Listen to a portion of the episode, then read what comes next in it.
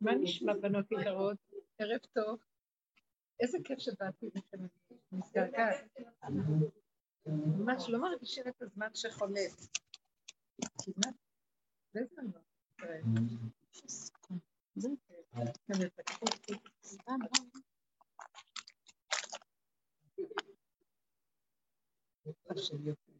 מאיפה אני אתחיל? כי כל יום בעבודה הזאת, הקצב הולך ו... אנחנו במצב שכוח התאוצה לכיוון מטה הולך וגודל. אנחנו רצים אלי פחד. חס וחלילה, לא. הכוונה לומר שאנחנו יוצאים מהתודעה של העולם, ואנחנו יורדים לאיזה כיוון אחר, שיותר ויותר הרצון שלנו להתחבר בשקט פנימי עם עצמנו, כי העולם הולך וסוער עלינו. אני, יש כאן כל מיני סוגים, אבל אתן שומעות, אלה ששומעים ברצף את השיעורים, אז מבינים שאנחנו אה, מתמקדים, התכלית של הדרך זה לצאת מהתודעה של העולם, שזה לא לצאת מהעולם, חס ושלום, זה לצאת מהתרבות של העולם, שהיא מלאה מצוקות וכעס, רוגז ומכאובים, או דמיונות וסיפוקים וריגושים שאף פעם זה לא נגמר. המטוטלת זזה מימין לשמאל, משמאל ימין, ומה שהיה היום למעלה, מחר יהיה למטה, ואין תקנה, כמו שאומר קהלת, מעוות לא יוכל לתקון, ואנחנו כולנו מחכים לגאולה, הגאולה והגאולה, וכולם מחכים לגאולה, והאמת שאני אגיד לכם, תחכו עד מחר. בתודעה של העולם אין גאולה, כי זה הגאולה נמצאת בקו האמצע, בין המיצרים. זה לא במיצר של י"ז בתמוז, וזה לא במיצר של תשעה באב, ומה שהולך בהשתלשלות וברצף של 1, 2, 3, 4 עד 9.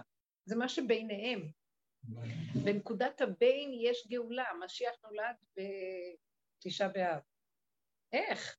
ביום הכי מצער נולד. כי בנקודה של התכלית, של הסוף של התודעה, משם מתחיל משהו חדש. אז מה זה סוף התודעה? אה, הסוף לא יגיע אם אני לא אביא אותו, כי הוא כל הזמן מגיע, ואנחנו לא שמים לב אליו. זה כמו שמגיע איזה רגע שבין היום ללילה. שבין האור לחושך, ואנחנו לא תופסים איפה הוא, ואז אנחנו מתגדשים לחושך, ועוד פעם נהיה אור, ועוד פעם חושך, ועוד פעם נהיה אור. ויש נקודה שמפסיקה ביניהם, אם היינו שם תופסים ונכנסים פנימה, היינו מפסיקים את הרצף של ה... מה שמוכר בטבע וידוע. וזה התודעה של העולם. היא מפסידה את הרגע של קו האמצע, של ההווה, של הרגע, של כאן. של העכשוויות, ששם אה. יש אלוקות. אה. רק שם יכול להתגלות משהו חדש. אין חדש תחת השמש בתודעת עץ הדעת. אין חדש. אתם מבינות מה אני מדברת? אין, כי זה האופי של זה, יש רצף. וזה שווה זה ששווה זה ששווה זה, וגלגל חוזר בעולם, ועוד פעם, פעם למעלה, פעם למטה. אה, ממש כמו שכתוב בקהלת, עת כזאת ועת כזאת, וזמן של מלחמה, וזמן של כביכול שלום, כביכול שלום, כי השלום האמיתי הוא תמיד בקו האמצע, אבל אנחנו קוראים לשלום ההפך מהמלחמה. לא. המלחמה תביא את ההפסקה של המלחמה, וההפסקה, אחרי כמה זמן, תביא עוד פעם את המלחמה. כי זה תודעת העולם. שאלו את איינשטיין, אה, איך נראה לך שיהיה אה, אה, העולם, אחרי מלחמת העולם השנייה. אז הוא אמר, המלחמה הראשונה הייתה בתותחים, מלחמת העולם השנייה, הראשונה הייתה בתותחים, מלחמת העולם השנייה הייתה במטוסים, מלחמת העולם השלישית, אני לא יודע, ומלחמת העולם הרביעית תהיה בעצים ואבנים. אחד יזרוק על השני אבנים ובמקלות. זאת אומרת, מה אני שומעת מכאן? שני דברים, הוא לא יודע מה יהיה, כנראה יחרב העולם עם איזה פצצת אטום, ואחרי זה העולם יתחיל מחדש, ימשיכו לריב, אבל עכשיו זה יהיה במקלות ואבנים. אז האנושות תמיד תריב, הבנתם? אז לא יהיה כבר שום דבר, יחזרו כאילו מה שהאבולוציה אומרת, האדם הקדמון, ואבנים ומקלות עוד פעם מלחמות. אין לזה סוף פה, כי זו תודעה כזאת. אז uh, יש כאן איזו נקודה של פתח מילוט, שחייבים לצאת מזה, ואיפה נמצא הפתח הזה? אז אומר הנביא, יש לכם את הספר זכריה להביא לי? אני רוצה לדייק את הפסוק, תביא לי ספר זכריה. או שתביאו לי, אה, תביא לי את זה שלך, כן? תחפשי לי באינטרנט. אה, זכריה י"ד, תכתבי יום הוא יוודע להשם. קחי את הפסוק הזה ואני אקריא לכם. זאת אומרת שיש איזה מקום שהוא לא ימין ולא שמאל, כמו שאומר בפיוט של, של קבלת שבת. ימין ושמאל תפרוצי ואת השם תעריצי. כן, יפה מאוד. והיה, זה בי"ד, בזכריה י"ד, פרק י"ד, פסוק ז'. והיה יום אחד, הוא יוודע להשם לא יום ולא לילה. והיה לעת ערב יהיה אור. מה הוא אומר כאן? אצלי יום זה מצב. כשהנביאים מדברים על יום, ביום ההוא, או יהיה השם אחד או שמונה, מה זה יום? במצב הזה, שאני רוצה להסביר לכם מהו, קורא לזה יום. והיה במצב, יגיע מצב אחד, והיה יום אחד, הוא יוודע להשם. הוא לא יום של בני אנוש בתודעת עץ הדת, החשיבה של העולם, שהוא בשכל של העולם. הוא יוודע רק לאלוקים, זו תודעה אלוקית. איזה מצב זה ששם מתגלה תודעה אלוקית? לא בכן ולא בלא של עץ הדעת טוב ורע, לא בטוב ולא ברע, ולא בנכון ולא בנכון. זה טהור. זה חולין נקרא. בגמרא הם אומרים שהטמא והטהור זה עדיין בחינת חולין. אבל הקדושה נמצאת בקו האמצע, איפה שזה לא זה ולא זה. זה, צריך להבין את זה, שמה מתגלה האור האלוקי, אז הוא אומר, קרב מצב כזה, איפה זה? קרב מצב כזה, הוא יוודע רק להשם, זאת אומרת, שמה זה רק התודעה האלוקית נמצאת, יוודע מלשון תודעה אלוקית, לא יום ולא לילה. אתם יכולים להסביר לי מה זה בבני אנוש, לא יום ולא לילה? יש איזה יום שהוא לא יום ולא לילה? אין יום כזה, פה יש או יום או לילה. אבל אצל השם נודע איזה נקודה בין שניהם, שזה דיוק ששם הוא יכול להתגלות. עכשיו, מה, הוא השם, ואנחנו לא יכולים להגיע לכוח. איפה זה? אם כן, אנחנו הלך עלינו? אין לנו כאן... אה, אז הוא אומר, מה יהיה ביום, בזמן הזה, במצב הזה? לעת ערב יהיה אור גדול. זאת אומרת, בחושך, בחושך שם יתחיל להתגלות האור. אז מה הוא רוצה לומר לנו פה? ואנחנו על זה מדברים. מה זה בין המצרים? מה זה בין המצרים? ברצף הזמן, זה מי"ז בתמוז שקראו מאורעות, חמש מאורעות, עד תשעה באב שגם קראו בו חמש מאורעות. לא חושב שניכנס בזה עכשיו. אז סופרים את הרצף של המאורעות. אבל אני פתאום ראיתי מתוך הדרך שאנחנו עובדים בה, יכול להיות שחז"ל אומרים שמשיח נולד בתשעה באב? ואיך יכול להיות שמגילת איכה כותבת שקרה עליי מועד, שזה מדובר על תשעה באב, שזה כמו מועד, ויש גם מנהגים מסוימים שמתנהגים כאילו זה לפני ערב חג. לא אומרים תחנון, סליחות, מזמורים שנוהגים לומר בתפילה בימים רגילים, ובימי לפני המועד לא אומרים אותם בי נועם, וזה למשל במוצאי שבת אומרים בי נועם, בתפילה, אה, ולא אומרים את זה כשלמחרת חל מועד. גם בתשעה באב לא יגיד, כן? לא אומרים את המזמור הזה. זאת אומרת, זה כאילו מתייחסים לזה כאל מועד. איך יכול להיות? שזה בעצם תודעה של מיצרים, צער, חורבן, אדרבה ואדרבה, שיגידו סליחות ושיגידו כל מה שרק אפשר. איך עושים את זה מועד? זאת אומרת שרוצים לרמז לי שפה, פה דווקא יש איזה משהו, איך משיח נולד? דווקא במקום הזה יש איזה פתח יציאה, מילוט. מהו הפתח הזה? איפה הוא? הוא בין, כמו שתגידי, בין המאזניים של כן ולא, תמיד יש את המטוטלת שעומדת במנוחה. שם, אה, בין היום והלילה, יש איזו נקודה של פתח מילוט. בין מוצאי שבת ליום ראשון, אליהו הנביא בא, כי זה לפני הגאולה, יש שם איזה נקודה, זה הזמן של אליהו הנביא. הבנתם? כן, מוצאי שבת. שאנחנו אומרים מוצאי שבת, ואחרי זה ראשון רצף, אבל פתאום שם יכול להיות איזה משהו של מילוט.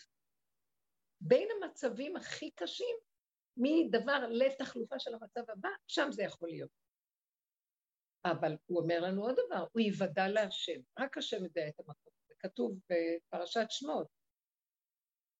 בפרשת שמות, שהשם אומר למשה, בחצות הלילה אני יוצא. אה? כחצות הלילה, ואחר כך כתוב בחצות. בחצות. לא חשוב עכשיו, אם אני אתחיל לדייק, לא נצא, אנחנו גם, יכול להיות שאני מזייפת קצת, אז לא נעים לי שפתאום יראו שאני לא יודעת. אה, זאת אומרת שיש איזה מקום שהוא מדויק, והוא יוודע רק להשם הדיוק שלו. אז הלך עליי, אם כן, מה, אני, איפה אני? אז איפה אני? אה? איך? אז רק הוא יכול לעשות את זה, בדיוק. ויאמר משה, כה אמר השם, קח חצות הלילה אני יוצא. ואילו השם אומר, בחצות הלילה, שיש פסוק אחר. השם אומר, קח חצות, כי יכול, אה, הוא יכול בערך לשער. משה הגדול מכל אדם. אז איפה, אם זה רק שלא הוא יוודע להשם המקום הזה, אז איפה אני פה? אתן שומעות את השאלה שלי? אז איפה אנחנו, אז איפה הגאולה שלנו? אה? זאת אומרת שהוא בעצם מוסר לנו איזה מסר ואומר, יש איזה זמן של גאולה, מתוך כל הבלגן שלכם. ואתם לא יכולים לגאול את עצמכם. ואין האסיר מתיר עצמו מבית האסורים. אז מה אתם כן יכולים לעשות? אז היא אומרת, כותרת מאוד יפה, אל תפריעו לי. איזה מקום זה שאני יכול ללכת כבני אדם שאנחנו חושבים, אני יודע, אני מבין, אני קורא, אני מצטער על חורבן הבית, כל המסתער על ירושלים זוכה לראות בחורבן, כן, כל מי שמתאבל על ירושלים בחורבנה זוכה לראות בשמחתה. לא יכול שלא. כל שנייה אני. אז את אומרת דבר, אז זאת אומרת, היא אומרת שרק אל תפריעו לי. איך אני לא אפריע לו? כל רגע אני אומרת אני ואני ואני ואני ואני. אני מצטער, אני לא יכולה לדבר, אני מתאבל. גם זה מפריע לו. קולטות או לא? איפה שאני אומר אני, ואני מזדהה שכלית, רגשית, מצפונית, מה לא? אני, אני מפריע לו כי יש אני, אבל אני עושה מה שהוא רוצה. אז הוא אומר, אני רוצה שתשארו בגלות, אני רוצה שתגידו אני, ברגע שאתם אומרים אני, גנבתם לי את אני השם. אז מה, מה הכוונה שאני רוצה שתעשו? יותר טוב שתהיו בעולם שיש אני צדיק ויש אני רשע. אז תהיו באני הצדיק שהולך ועושה דברים שהם בעצם יותר מקרבים או חיוביים בנקודה שלכם לעשות תוכן שהוא יותר טוב מה שתתהוללו ותחריבו עולם, תתאבלו על זה שהחריבו עולם, שאתם החרבתם את העולם, קחו אחריות. אבל יש משהו אחר, שכשזה מגיע לגאולה אתם לא צד בדבר, תנו לי לפעול. איך אני אתן לו את המקום? היא אומרת, אל תפריעו לי. ואת, מיכל, אומרת, וזה שאני אומרת לו, אני לא יכולה לא להפריע לך. אז בואו ניקח את שני הנקודות האלה וננסה להסביר אותן. אם אני רוצה להגיע למקום שאני הכי קרוב מתאפשר לי לא להפריע לבורא עולם, זה רק נקודה אחת, וזה הכרת הפגם שלי, שאני זה שמפריע לבורא עולם להביא את הגאולה, על ידי זה שאני מאוד רוצה את הגאולה, ואני עושה פעולות לכבוד הגאולה. וכשהגאולה צריכה להגיע, זה לא מקום שאני עושה פעולות, עד אז אני יכול לעשות פעולות. ולמה אני עושה את הפעולות? כי אם אני לא אעשה פעולות, אני אחריב את העולם במילא, אז עדיף שאני אעשה פעולות טובות, מה שאני לא אעשה כלום. אבל כשזה מגיע למקום איפה שרק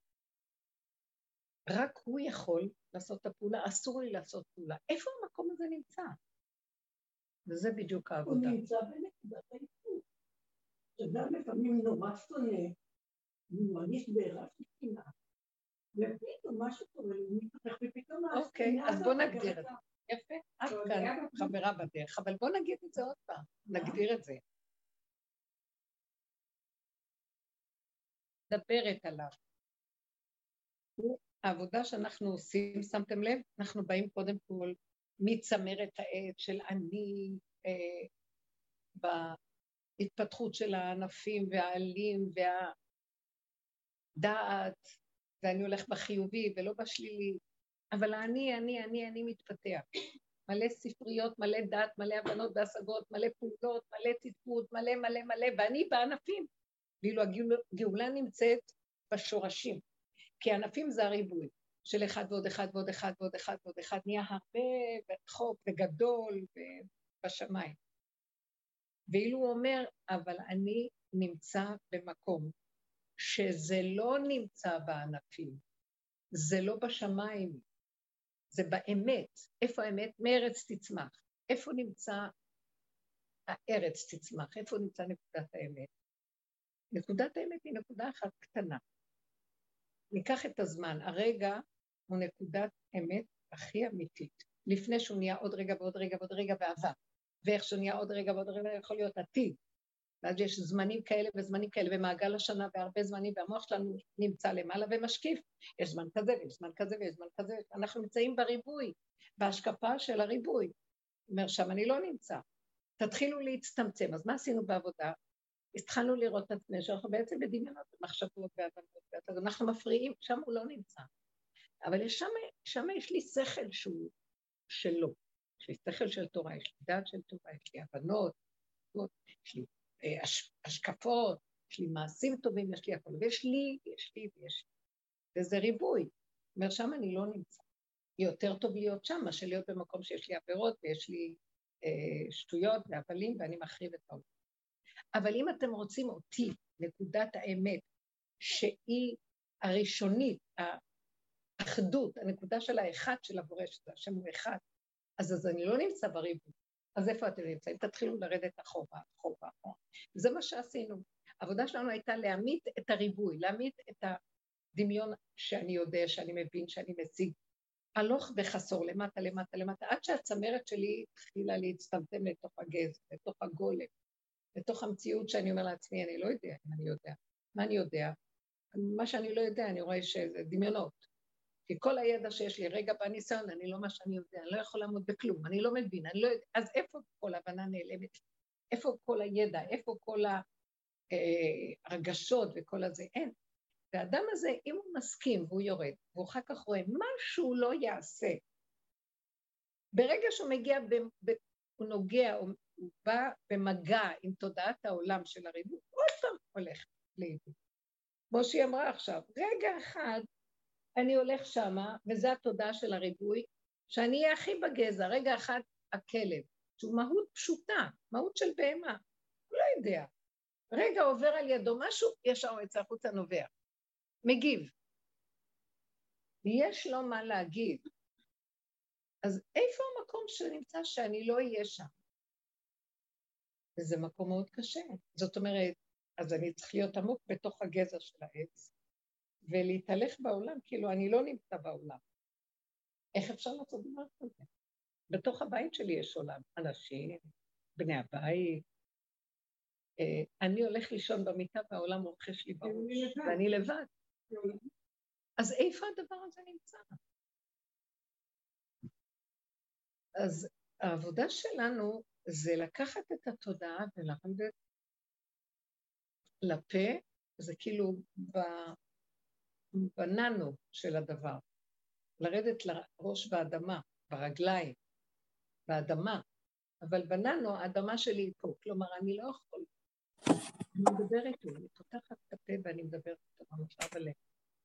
אני אפריע לך. אני רגע מרימה את הראש, מיד הכלב נובח, הוא רואה שזה אמר ככה והוא עשה ככה וזה, ואני לא יכולה להגיד. בוא נגיד שאני מתאפקת, נכנסת פנימה, אני לא מגיבה הכל, זה יכול לצאת לי. אני לא יכול להיות פה. אם אני לא יכולתי מהעולם, שמה אני בעולם. אבל אם אני בעולם, ואתה רוצה שאני אהיה בנקודה הזאת של צמצום אחורה כדי לא להפריע לך את הגילוי, ואתה בעצם לא מתגלה שם, אתה מתגלה מתוך זה, מתוך, מתוך, מתוך המציאות אתה מתגלה, ומתוכי. אז אי אפשר לי להיות פה ולא להפריע לך, כי כל רגע יש עולם סביבי. מה אני אעשה? אז אתה חייב להיות... יוצא צעקה לאדם שאתה חייב להתגלות עליי, להיות איתי, כמו שאמר דוד המלך, אתה מוליך אותי לעולם, הסתרת פניך, הייתי נבהל. אני בעולם, אתה חייב להיות איתי. משה רבנו אמר, אם אין פניך עולות עמנו, אל תעלני מזה. אם אתה לא בא איתנו כל הזמן, שכינה איתנו, אני לא יכול להוביל את העם לארץ ישראל. אי אפשר, אי אפשר, אי אפשר. הנחשים והקרבים, כל רגע משהו קם, וזה מה שהיה במדבר, זה קשה, אתה חייב כל הזמן להיות איתנו. זאת אומרת, הצעקה שלי בקצה צריכה להיות כזאת שאני ככה. בכלל זה לא בא מתוך הצער, מתוך... אה, חבל לי להתאמץ על החיים. הכרה מאוד חזקה, לא בא לי להיאבק. אני רק אוציא את הראש, אני ארוג שתיים ימין ושלוש. מה ש... אז אני נהייתי תשושה ואין לי כבר כוחות, ואז אני אומרת, אז בשביל מה אני פה? זה לא מתוך עצבות או מתוך uh, כדרות, זה מתוך ש... חבל לי להתאמץ יותר. בשביל מה אני אתאמץ? כי מה שאני לא אתאמץ, קליפות יאכלו אותי. מה אני יכולה לעשות? מוציאה טיפה את הראש, כלב ינבח, יגיב. מה אתה רוצה שאני אעשה? ואני בעצם אוהבת את החיים. אתה יודע מה? אני מאוד אוהבת את החיים. החיים מאוד יפים, אבל אני לא אוהבת את התודעה של החיים. את התודעה של החיים, שזה תודעת עץ הדת, שהרבה הרבה דיברנו עליה המון, שהיא גירוי תגובה, רשות הרבים. נקודה קטנה ישר עושה לי הרבה. מה, הוא אמר ככה? אז מה יהיה מחר? ואם ממשיך לעשות ככה, אז מה יהיה זה וזה, ותוצאותיו מתשורנה, ומה יהיה, וזה יהיה בעולם ככה וזה ככה, והוא יכול להזיק, וזה יכול לעשות ככה, ואיך, ואיזה שידוך יהיה בשבילו, ואיזה, כל מיני, בן אדם רץ, רץ, רץ עם המוח שלו. אז אני לא יכול להיות. אני אומר לו, ריבונו שם, אני לא יכול להיות פה. אתה רוצה שאני אהיה בעולם, אתה חייב. אני אין לי כוח להיאבק, להילחם, להצטער, להגיב. ואני אוהבת אותה. אני רק מבקש ממך, התודעה של העולם קשה עליי. תביא לי תודעה מכדור אחר, תן לי לחיות ברמה אחרת. כאילו, אני לא רוצה להגיב. מה זה המקום הזה? ועכשיו אני רוצה לדבר על המקום הזה, וזה הגאולה וזה איפה שמשיח נמצא, וזה מתוך התשעה באב יבוא משיח, מתוך המצב הכי קשה בעולם. אם אני סוגר את המוח של העולם, שם נמצא בורא עולם. שם נמצא משיח שזה בורא עולם בגוף אדם. לא משנה. תודעת משיח, אורו של משיח. מה זה המקום הזה? זה מקום של הרגע שאין בו רצף. שימו לב, אני אגדיר, אנסה להגדיר אותו. חוזר אליי בזמן האחרון, ואני מבינה שהשם נותן לי אותו, להגדיר אותו. מה אני רואה? אני רואה שככה, אני בעולם, אני רואה בן אדם עושה כך. אז אני רואה בן אדם עושה כך. מה בדרך הטבע? אני רואה בן אדם עושה כך, למה הוא עושה כך? ואם הוא יעשה ככה, אז מה זה אומר שזה ככה? ולא כדאי שככה, אז אני מגיב. ואז אני מגיב, אז הוא מגיב לי. אז נהיה עכשיו סיפור. והסיפור נהיה ספר, והספר נהיה ספרייה. עכשיו יש מצבים. וככה העולם נהיה, מתקבעים מצבים ויש מציאויות. אנחנו יוצרים את המציאות הזאת. מה אני עושה עכשיו? הוא אומר לי, תראי מה שתעשי, את עייפה, את תשושה, את כל הזמן תפריעי לי כשאת בתודעה הזאת, לא יעזור שום דבר כמו שאתה. זה לא יעזור כלום, כמו שמיכל אמר. אכלתי ואוכל, אני לא יכול כלום. אז בואו, אני אתן לכם את ה... הבאתי אתכם לקצה, אתם כבר מותשים ועייפים, אתם רואים כבר את השקט של העולם. אתם רואים, כולנו רואים, כבר אין כוח לכולם, אתם יודעים שכולם כבר נדבקו בזה, אנחנו מדברים, הכל נהיה, נהיה, נהיה. אנשים, הם לא מאמינים כבר בעולם, לא מאמינים אחד בשני, לא כלום. מה נהיה עכשיו? כשאני רואה איזה דבר, אז אני רואה את הדבר. אני רוצה להגיב, אז אני כמו איזה כלב שרוצה לנבוח ולא יוצאת לו נפחה. אין לי פה. ואז הוא אומר לי, אל תעשי רצף משום דבר. ראית הדבר הזה, זה מה שראיתי. אה, קמת בבוקר, ישר הכלב יתחיל לנבוח. אה, מה אני אעשה איזה עולם, למה אני קמה, מה... אה, אז שמעת את הקול הזה, אל תגיבי. או, נמאס לי ממנו, עוד פעם הוא אומר לי, אז למה לי חיים, בשביל מה אני חי, שמתם לב? עושים סיפור ממה שהוא אומר לי, לא לעשות סיפור, לחתוך, לחתוך. בין המצרים, זה צער, איך שרק מגיע הימים האלה, כולם רועדים מהם. ואני הגעתי לכזאת עייפות, ואני אומרת, אני לא מסוגלת לסבול אפילו עוד רגע שהמוח יספר לי סיפור על המצוקות שהיו בירושלים בתקופה הזאת, או בכלל המצוקות של איזה יהודי או בעם ישראל, כאומה, איזה צער ואיזה...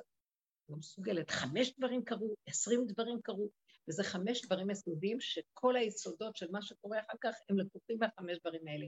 זה חמש עקרונות שעוד פעם כל הדוגמאות חוזרות אליהם, הכל מהיסוד של החמש האלה. ואז אני אומרת, אני לא יכולה, אני לא יכולה, אני לא יכולה, אני לא יכולה להרגיש צער, לא מסוגלת, ליבי חלל בקרבותו, הלב שלי מת, מת, מת, מת לי מרוב ייסורים ומרוב כאבים, אין לי כוח יותר לחיים. אז, אה, אז מה? אבל יש כאן בין המצרים. להפקיר אני לא יכולה, כי אני שייכת לעם ישראל ויש מעגל השנה, ויש חוקים כאלה, זה ימים כאלה. אני מוכנה, אני אמרתי לו, תעביר אותי בסך. זה במילא מעגל שובר. מה, אני אחפש איזה מעגל אחר? מה, אני אלך לאל-קאידה? מה אני אעשה? איפה אני אלך? איפה אני אלך? ללנדן, או אני אלך מה? לאנשים? או שאני אלך לנוצרים? לאן אני אלך? אין לאף אחד מה לתת לי, אין יותר טוב ממה שיש לנו, אבל יש דבר אחד לא טוב בתוך כל זה. ההתרגשות שלי, ההתפעלות שלי, הדעתנות שלי, הסיפור שאני לוקחת את כל זה בצורה הרגשית ואני מוסיפה. יש עקרונות, תעשי, מה העקרונות? מה שהיה היה, כאילו. מישהו אומר איזה משהו, הוא לא אמר משהו. תזהרי לא להגיד. אז יש מה שהיה שם בימים האלה, שהיה בתקופה הזאת. אז זה היה. אין כוח. אני פעם הייתי יושבת וקוראת, אה, כי הלב שלי היה מת, במילא תמיד הלב מת, אבל מה, הייתי מחפשת שמשהו יפעיל אותו, ואז הייתי קוראת, והייתי מכניסה את הדמיון, ואז הייתי קוראת בבכי נורא ואיום, ואז בתהום כל העיר נהייתה חרדות, כל הבית חרדת אלוקים מהבחיות שלי. ואז הייתי נאנחת בסיפוק שהתאבלתי על ירושלים. ואז אני מסתכלת ואומרת לעצמי, אני לא מסוגלת ללכת על הצד הזה, ואתם יודעים מה ראיתי? אז אמרתי, בא לי עמוקות, מה, את לא יודעת, בתוך, בתוך עמי אנוכי יושבת, אני צריכה להתאבל, כי זה הזמן של התאבלות. ואז פתאום אתם יודעים מה התשובה שהייתה לי? מי שעובד את הדרך הזאת, לרדת מהלמעלה של הדמיון הכל יכול, והוא רואה, הוא לא בא לריב עם השני שבא לו הכעס, אלא הוא מאפק את זה ורואה את עצמו, את התוואים שלו, איך הוא נראה, אחורה, אחורה, אחורה, אחורה, כמו שעברנו את הדרך כל כך הרבה שנים, עשרות שנים אנחנו מדברים על האיפוק, על ההכלה, על ראיית הפגם שלי. שהעולם והשני זה רק המראה והמקל להראות לי מי אני, לא להגיד. ומי שהולך בדרך הזאת נשחט מרוב צער, הוא בזמן של בין המצרים כל הזמן. אוי לי מיצרי ואוי לי מיוצרי. כי אז אני רואה את עצמי, וואו, איך אני נראית? אתם לא זוכרות? אתם לא זוכרות שיעורים שלנו, וראיתי, כל, כל אחד הביע את הסיפור שלו, נשחטנו, שראינו איך אני נראית. ובהתחלה היינו עוד מצדיקים את זה, אחר כך מה תצדיקי, את תחפש את האמת או להיות צודק? להיות צודק זה זה החיובי, ושאני מסדרת לי את התדמית שלי, ויושבת לי על כיסא טוב, ונהיה לי רגוע, אני צדיקה. אז אני עובדת את הדמיון של עצמי בצדקות, אבל אם אני רוצה השם, באמת אני חייבת לח... אחורה, אחורה, אחורה, לראות שבעצם הכל אני, הכל מקולקל פה. עכשיו, אני אחרי הרבה הרבה עבודה רואה, זה לא נגמר. כל יום נולד מחדש עוד משהו. ואז הוא אומר לי, זה לא את באמת, זה תודעת האני של העולם. כי זה מעוות, ותמיד ככה זה עובד. הוא תמיד יעשה ככה, הוא שור מועד, הוא אב נזיקין. זה האדם, יותר משור מועד, אב נזיקין ממש. ואז מה אני רואה? אז אם כן, אם זה מעוות, לא יוכל להתכונן, אין לי כוח להזדהות עם האני הזה. ואז יותר ויותר נכנסת פנימה, שאני נכנסת, כל התהליך הזה של להיכנס פנימה, מי האני שיושב לו במזרח על כיסא גבוה ומצדיק את עצמו כל היום, וכל המלחמות עולם כדי. להצדיק את עצמי ושיאהבו אותי ולמה הוא מתנהג אליי ככה ומה הוא רוצה ובוא נהיה כדורי, בוא נלך לטיפולים, נלך לפסיכולוג, נלך זה... לא יעזור שום דבר. אם אני הולך אחורה, אחורה, אחורה, זהו זה. זה תהליך שחיטת האגו. זה תהליך שחיטת הקרבת האני. קורבנות להשם, אחורה, אחורה, אחורה, אחורה, על המזבח של הכהן הגדול שמקריב אותי להשם, מקריב את האני שלי. ובהתחלה כאבים נוראים, בסוף אמרתי, אני לא מסוגלת לסבול את הכאבים, אז הוא אומר לי, תני לי לשחוט אותך בלי כאבים. אני אומרת לו, טוב, תן זריקת הרדמה. אני לא רוצה להרגיש, לאט לאט האגו מתחיל לפעול. שיעשה מה שהוא רוצה, אין לי דעה, אין לי הרגשה, אין לי הבנה, אבל זה בא והולך. שאנחנו, עכשיו תגידו לי, זה לא בין המיתרים כל השנה וכל יום? רב אושר היו שואלים אותו, איך, איך באים ליום הכיפורים? תן לנו איזה וורט, עצה. אז הוא אמר להם, כמו כל יום. כי אצלו יום הכיפורים היה כל יום. מה אנחנו עושים ביום הכיפורים? ואנחנו מתוודים את חטאותינו לפני השם. הבן אדם עומד ואומר, אני ועשיתי ועשיתי ועשיתי ועשיתי, אפילו שהוא לא יודע שהוא עשה את כל זה. אבל הוא אומר, עשיתי, תקנו לנו חז"ל אה, נוסח ואומרים ואומרים ואומרים. באמת, בעבודה שלנו כל יום אני רואה את זה. הפסקתי להגיד תחנון וסליחות, כמו שאנחנו אומרים ביום שני וחמישי בתפילה, כי אמרתי, קטן עליי, כל רגע אני במקום הזה, שני חמישי עלי, איזה חמישי ואיזה שני אני, מהבוקר עד הבוקר, זה המקום שלי. גם בחלום הייתי עושה ככה כל הזמן. מרוב שזה בתודעה כל כך נכנס, והאיסורים והכאבים. אז תגידו לי, זה הוא התכוון, כל יום יום כיפורים. אז האדם הזה שבא יום הכיפורים, הוא מתרגש מיום הכיפורים? הוא לובש את הקיטלה הלבן, חושב שהוא איזה מלאך אלוקים עכשיו? הוא הולך, מוציא את כל הכביסה של... לובש שחורים, יאללה. הולך, אה, זנבו בין רגליו וראשו בתוך רגליו, והולך ככה, אומר, יאללה, מה יש לי עוד? אה, אין מתום בבשרי מפני הזעם. אז שם הפתרון. אז בדיוק, בדיוק. אז מה נהיה כאן? אז הוא הולך. אני זוכרת בכיפורים האחרונים, אני כאילו הרגשתי כמו פורים. אתה צוחק עליי. לא, אין לי כבר כוח להתוודות, כי מחר אני אעשה את אותו דבר. אין לי כוח. אם תשאיר אותי בעולם, זה תוכנית העולם. זה לא נגמר. אז זיהיתי את העלילת דברים הזאת, ושהוא ככה מזימה מאוד נעלה מה מסתתר, הוא רוצה שנגלה אותה.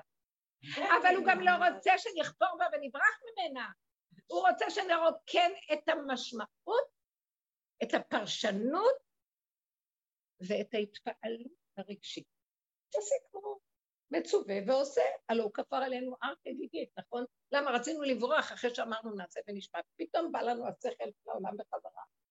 ואמרנו, מה, אנחנו משוגעים כל כך הרבה מצוות וזה, ואי אפשר לעמוד בזה. ועם ישראל רצה לברוח. הביא את כולם בעל כורחם, כפה עליהם הר כגיגית, ואמר להם, תעשו, פה תהיה קבורתכם עם לו. אז זאת אומרת, אני יכול לברוח? רב אושר היה אומר, הרבה שנים של עבודה ושחיתות, אמר, אני בבחינת חילוני שומר תורה ומצוות. מה פירוש? זאת אומרת, אני לא פטור מלקיים, כי אני יהודי. כפה עליי הר כגיגית. אבל טיפש מי שיקח את זה בצורה כזאת שאני משתתף בזה. טיפש, מי שעשה את כל העבודה עד שהוא הגיע לראות איזה טיפש הוא משתתף באמת. כי זו תוכנית שהתלבשה עליו. ואין שם השם, יש שם אני שחייב להזדהות עם החיובי או עם השלילי. ואני כבר עייפה מהתוכנית הזאת. אז בסך הכללי של הכול, אני מגיעה למקום של תשישות ועייפות, שאין לי כוח להבין, להשיג משמעויות, פרשנויות, ספרים נכתבים וכן הלאה, הזדהות והתפעלות רגשית. אין לי כוח, אבל מה כן? אם, אם צריך לעשות משהו, שמים בי"ז לפעמים, נכון? לא קונים בגדים חדשים, לא קונים, לא עושים זה, כאילו, ש... כאילו שאכפת לי לקנות בכלל בגדים. כבר נגמר לי, מי שעובד בעבודה הזאת ונשחט באגו, לא רוצה אפילו לקנות כלום, רק הסיבות מובילות אותו שהוא צריך איזה משהו בעל כוחו. לא מעניין אותו, אה? זה גם כבד עליו. זה גם כבד, מצידי, אני לא, אני לא יכולה להיכנס לחנויות, זה לא קשור באמת לגיל ולא כלום, אני ראיתי את זה. כי האש של החיות היא מדהימה, כאילו עכשיו נולדתי, אבל מצד שני אני רואה את הדביליות של החנויות האלה, ואת החוסר כבוד לחומר, אין שום שכינה שם. אתה רק נכנס, שואבים לך את כל מה שיש לך, גם את העצמות תמיד. אתה חייב לקנות, לשלם במיטב כספך, ואתה בא הביתה, אומר, למה קניתי? ואין לך יכולת, השם הראה לי, בדיוק, השם הראה לי את הסכנה של כל המערכות האלה, זה לא התמימות שאנחנו נכנסים וקונים עוד בעולם. נבהלתי, כבר לא רוצה לקנות כלום. אני לא רוצה, אני קונה, אני באה הביתה, אני אומרת, מה קניתי? אני קונה משהו טוב, אני חוזרת, אני רואה, יש בזה משהו פגות, הוא גם אומר לי, את לא מחזירה. אין דבר כזה להחזיר זה. אין חזור לאחוריך. אה, קדימה, תחזרי. לא, זה מה יש וזהו. אז מה זה עשה לי? תפחדי. תפחדי למה שפעם הפסדת פעמיים, שלוש, תהיי טיפשה לפסידות, לא צריך, לא צריך. פתאום אני רואה שיש לי די הרבה מה ללבוש. חוץ מזה, זה לא משנה אם אני אלבש את אותו דבר חודש ימים. גם מדי פעם אני יכולה ללחוץ את זה קצת. אבל זה לא משנה, זה הדמיון שלי עם הניקיון שלו וכל ה... הגעתי למקום שאני יכולה לשפשף את הגוף הזה יותר, מרוב שכבר זה דמיון הכי גדול. כל יום, עוד פעם ועוד פעם. וגם זה לא כל כך, לא היה לי, היה לי תקופה שראיתי, אין כוח לכפות שבת להתקלח. אתם לא מבינים לאן הוא מביא אותי בכל ההתנהגות. רק לפני יומיים התקלחתי, מה חסר? לא, צריך לכבוד שבת. זה נכון שצריך לעשות דברים, אבל כשאתה בא על כורכך ואין לך יכולת בזה, אז הכל בסדר, תסגור את המוח, לא לחשוב, לא כלום. שבת, נכנסים לשבת, מסדרים את הכל איפה. שטופי את העיניים טוב טוב, כי עדיין זה גדר. המוח, מה, צריך לשפשף, צריך בגדים וצריך זה וצריך, הכל יתרחב ויתרחב. ואין לאדם כבר כוח. סליחה, אני אולי כבר נראית לכם מוזרה, אבל אני מדברת. איך אמר דוד המלך, מוזר הייתי לאחי ונוחי לבני. לא, אבל את נראית... אז מה זה היהדות? אמרתי, גם היהדות הלכה לאיבוד. סליחה, תורידו אותי מהגלגל הזה, אין לי כבר כוח לסיפור הזה של היהדות. ככה אני אומרת. באמת, אני אומרת לכם את האמת. אני רוצה גאולה, אני רוצה את עם ישראל באמת שלא בגלות, אני רוצה שכינה שכבר לא בגלות. כל התוכנית היהודית לא יוצאת מהגלות הזאת, כי אנחנו לא תופסים איפה הנקודה, וזה מה שאמרתי לכם, שקרב יום, יש, הוא יוודע להשם. יש נקודה שאם אתם תפרצו את הבין, מה זה בין המיצרים? בין זה לזה יש נקודה. לא, זה רצף מפה עד פה וכמה שיותר גרוע, וזה הולך ונהיה יותר ויותר גרוע עד הפיצוץ של תשעה באב, שכולם מחכים כבר מתי אפשר להתקלח לאכול וללכת כבר לבלות בבין הזמן. זה זה כבר בלתי נסבל המקום הזה של, זה כאילו איזה רפלקס מותנה, מסודר, אה, עכשיו, לא, אני, אני אעשה הכול. כי אני מצווה, אבל אני לא רוצה להזדהות עם זה. אני לא יכולה לסבול טיפת צער יותר. אל תספרו לי סיפור של צער, אני רוצה שכינה שתקום, אני רוצה גילוי. בתשעה באב יהיה גילוי. אבל אם האדם שם את הנקודה, ולא רק בתשעה באב, כל רגע של המצוקה הכי גדולה, וזה הנקודה של העבודה. כשאני לוקח את המצוקה ואני אומר, אני לא אתן לה את מה שהיא רוצה למצוץ ממני, את הסערה, את השיוורון, את הכאב, ואני מחזיקה את המקום שלי, ואומרת, מה עושה לי כאב ושיוורון? ש... שהנתון הזה, יש לו סיפור, אחד ועוד אחד ועוד אחד ועוד אחד, ואז נהיה לי גדול, נהיה מצוקה. אני סוגרת הכל, מה שראית, רק ראית, רק שמעת, עוד רגע זה יכול להתחדש לי משהו אחר. למה שאת עושה מזה סיפור? אין סיפור, אין יותר. יש רגע, ויש רגע, ויש עוד רגע. סגרו את הספריות. ויש נשימה ויש רגע.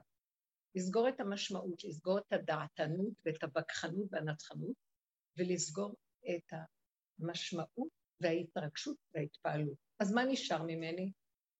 ילד קטן שמח שחי, אין לו את המוח של ההבנות וההשגות, הוא מתחדש. רגע אחד הוא רואה משהו בקצה החדר, טס לשם ונהיה לו חיים טובים, אחר כך מישהו סיפר לו, טס לשם וחי, חיים טובים. למה הוא צריך את המוח הזה של כל משהו? עכשיו תגידו, אני גם לא רוצה להיות דביל, ואני גם לא רוצה להיות ילד קטן שאין לו משהו, אין לו... פתאום אני רואה שבתוך הרגע הזה, אם אני מתחדשת איתו, ולא מסכימה לעשות רצף והמשכיות, אז גם יש שם חוכמה גדולה שמתאימה לרגע, כל רגע בא קרוב לידו. יש שם אה, חיות, לא הסערה של ההתרגשות של הטבע, חיות של שמחה קטנה מתאימה לרגע הזה. וקל לי יותר כשהיא הולכת לעזוב אותה, וכשהיא באה להיות איתה לרגע, ולא להתעלק עליה ולרצות כל הזמן כך. מתחדשים וזורמים למשהו קטן. זה יסוד הגאולה, וזה אפשרי כל רגע אם אנחנו עובדים. אז אתם קולטים מה אני מדברת? שאנחנו צריכים פשוט לצמצם את הרצף ולהביא אותו, לשבור אותו מהריבוי ליחידה. תחזירו את הכול לאחד, ותתחדשו עם האחד. ועוד פעם אחד, ועוד פעם אחד. אפשר להבין מה, תיתנו דוגמאות. יש לך אולי איזה פסקים?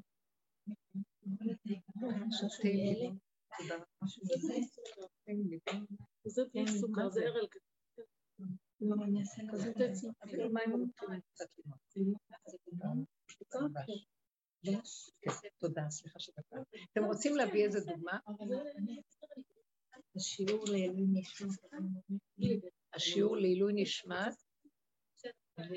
אבא של אה, מירי גנץ, אבי, אבי מורי, חיים בן נפתלי וציפורי. יהיה זכרו ברור. יהיה נשמתו צורה בצרור החיים. אמן. וגם היורצייט של הארי הקדוש היה היום.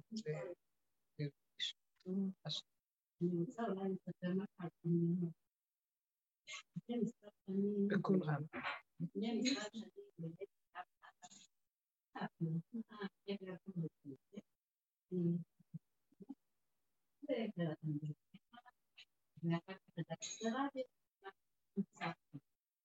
והוא סיפר על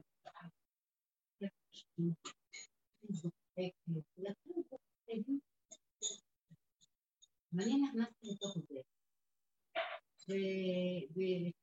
ואני כאילו רואה כאילו בוערת, וזה, ואני אומרת, מה אני הייתי שם?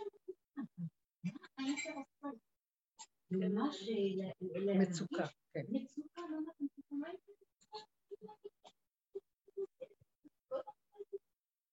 מסתיימת. אבל עכשיו, אז אני כבר רק... יכולה להבדיל. אני יכולה גם להגיד דבר כזה, שהגאולה תבוא מצד, לדעתי, זה מה שאמרו, לא דעתי, אה, בזכות נשים צדקניות נגאלו ועתידים להיגאל. שאנשים יביאו את הגאולה. למה? כי הגברים עדיין, הם שייכים בדעת. מאוד קשה לא לעשות רצינות ממצב ולהשתמש בדעת, שאחד ועוד אחד שווה, וזה כל הדעת, והספרים שנכתבים, וההלכה שהולכת ומתרחבת עלינו, ואנחנו כבר לא יודעים, זה אומר בחוב וזה בחוב וזה בחוב, ואיפה הלכה פסוקה לא ברור, כי כמו שאמרו באחרית הימים, אף אחד לא ידע. אה, לא אז זהו. עכשיו, אז הגברים עוד במקום הזה שהם עוד מתרבים עם הנקודה, וקשה להם עוד לרדת מצמרת העץ, הם יושבים בכל אופן בצמרת, כן? ואנשים, עם כל האיסורים, תודה, בין איסורים, תודה רבה, איסורי החיים והמקום שמוכנות זה עולם הנוקבה, כשאני מדברת נשים, מדברת, גם יכולים להיות גברים בדרך הזאת, שזה עולם הנוקבה, שמקבלים את המקום הזה ואומרים, וואו, זה יסוד האמת. ובעצם יורדים אחורה ואחורה, ומוכנים להרפות מהעולם ולא לתת ממשות ולא דעתנות, הם הביאו את השלום, והם, המלחמות נמצאות שם, זה נגד זה וההוא נגד זה וההוא בעד זה ועוד ואה ועוד תדברו וזה מה שהיה וייתנו לנו דעות ורעיונות והבנות הזאת וזה איפה שהיהדות נמצאת. לא יכולה להיות שם גאולה. לכן אני אומרת שהגאולה תבוא מצד איזה יסוד עמוק בה, שהוא יפתח את הפתח, אה, זה לא נמצא שם. זה כל הגלות, הם היו בכיפה. דברים מובילים, כן, רבנים, דברים, דעת השכלית של הזכר, לקראת הסוף, מה יהיה? דווקא המקום של החוסר דעת. אין דעת, לא יודע, לא מבין, לא מציג. אין לי כוח להרגיש אותם. גם אנשים אה, הלכו לאיבוד בהרגשים, שערות הרגש האלה. ומרוב שערות רגש יכול להיות דבר אחד, שמתפוצץ להם הקליפת הרגש, ואז הם גם כן, אין להם כוח. אז הן יותר קרובות למקום של להגיד כלום, יש רגש, רגע אחד. אם אנחנו נהיה במקום הזה, זה בכלל משהו אחר ממה שהרב הוא אדם צדיק, הוא בר דעת גדול.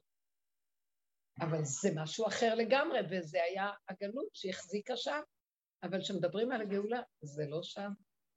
הגאולה נמצאת במקום, לכן זה מאוד מאוד קשה לאנשי דעת לקבל את הדיבור הזה. כי זה, מה פתאום? אבל גאולה אולי אתה צודק, אולי יש שם סדר ויש שם רצף והשתלשלות, אבל גאולה אין שווה בתוך כל הסדר והרצף וההשתלשלות, אנשים מתפוצץ לנו כאבים בצער ורוגז ולא יודעים איפה הפתח. כמו מוכים בסנוורים. כבר אפילו שתגיד, תביא את כל הדעת תורה והסיפורים והזה והזה, כבר אין כוח לשמוע אה, שירושלים חרבה בגלל שנאת חינם. אפשר כבר לשמוע את זה. כי זה לא שם איזה מושג. כל רגע אני רואה בדרך של העבודה שכל רגע אני מלאה שנאת חינם. כל רגע צף לי משהו ואני רק צועקת, ריבונו של עולם, תראה את השד שיש פה. עכשיו, זה לא השני, גם השני לא שליט שכולה תחילת, אבל באיזשהו מקום זה לא ענייני. האדם הזה כבר לא ידבר דיבורים פה. חרבה בגלל שלא היה בתחילה. אז בואו נעשה עבודות של אהבת תחילה. עוד יש להם כוח בדמיון לחשוב שהם לעשות איזה פעולות, ואני כולי תשוש. לא נשאר, אין מתום בבשרי. כל כולי חי אה, עם הנשימה שאם רגע אתה, רק רגע זז או משהו יקרה, אני לא רוצה להיות פה, אין לי כבר כוח. אני לא נאבקת על כלום. שם זה נמצא. נכון, נכון. אז הגאווה והייאוש זה אותו קו, זה אותו דבר.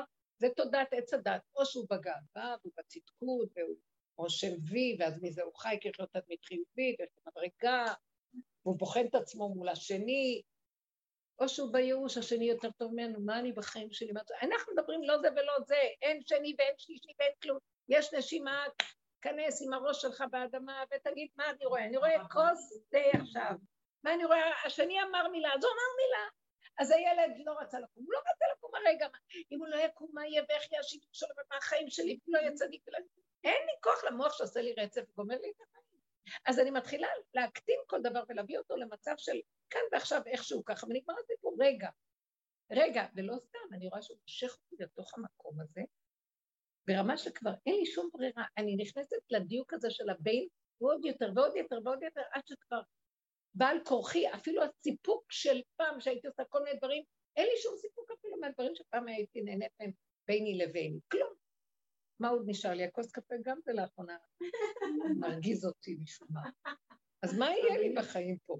ואז אני אומרת לו, אבל אם תיקח לי את זה, אז אין, אם אין, אם אין קפה איתנו עולה איתי, מה אני אל תוציאנו מזה. אין לי חיים, אז תסדר איך שיהיה משהו אחר במקום הקפה. כי אני לא יודעת כבר מה, אין לי כלום, כבר גם זה הוא לוקח, מה נשאר?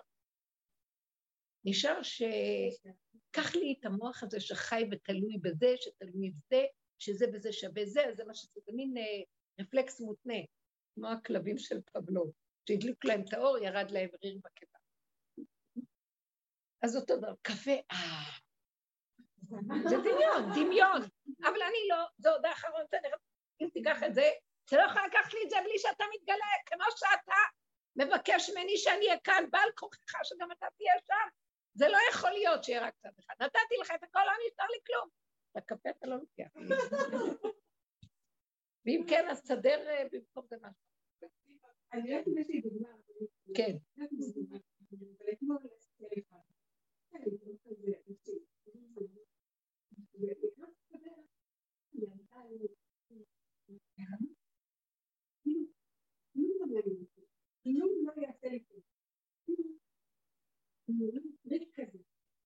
ריק, ריק, כן, נכון. בקול רם דברי.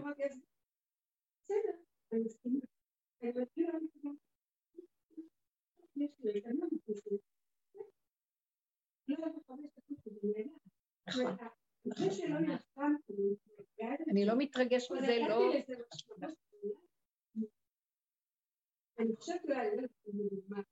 זו דוגמה נהדרת.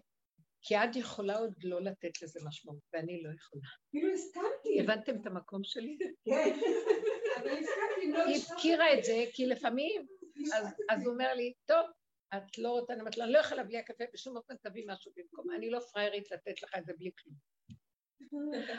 אז הוא אומר לי, טוב, פתאום הוא יכול לקחת לי את הקפה, ואין קפה בחנויות ואין באף מקום, ויזכור לי את זה, אז מה אני אעשה עכשיו?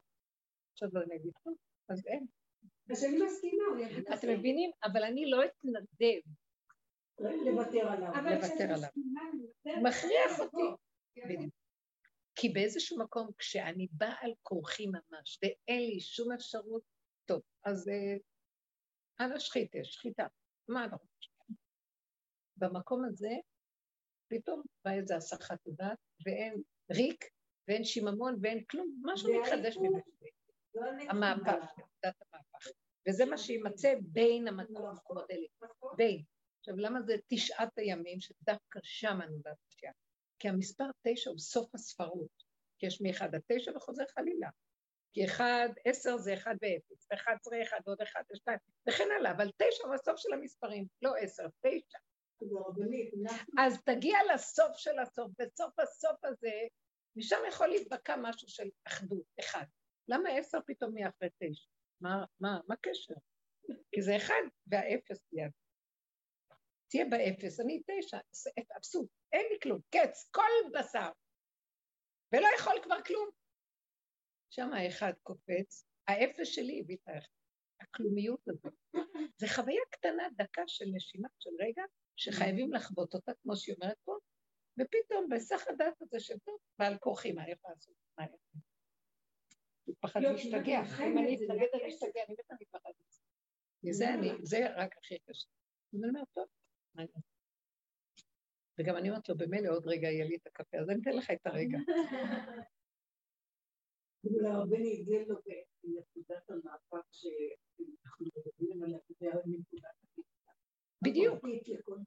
בטוח שזה זה, זה מה שאני מתכוונת. אני לא יודעת מהי הכללית, אבל אם יהיו עשרה כאלה ותפרץ כאן התודעה הזאת, מהי, מה פריצת הדרך של התודעה שאני באה להגיד היום? וזה המסר חזק שלי, עוד פעם. ודווקא בימים אלה. אין לי דעת, לא רוצה להבין, לא רוצה להשיג, לא רוצה להתרחב עם זה ולספר לעצמי סיפור ומשמעות והשקפה. לא רוצה להרגיש ולהתפעל, לא רוצה, לא רוצה. מפחד מזה כבורח מפני האש. מה אני רוצה? לנשום. ולראות את הדבר, איכשהו, אני רואה וילון, אני רואה וילון, תמונה, אני רואה תמונה, אני רואה את זה, אני רואה את זה, הילד עשה ככה, הוא עשה ככה. אני לא יכולה לתת למוח שלי להתחיל לחבר. כי זה הביקורת והשיפוטיות וכל נושא קליינט, וזה גומר עליי, גומר על הילדים, גומר על כולם. אה, ככה הם התנהגו, ואני יכולה שיצא לי, אני לא, אני ישר, מה קורה פה? הכלב שבי ירים את הראש לתודעת עץ הדת, התחיל לנבוח.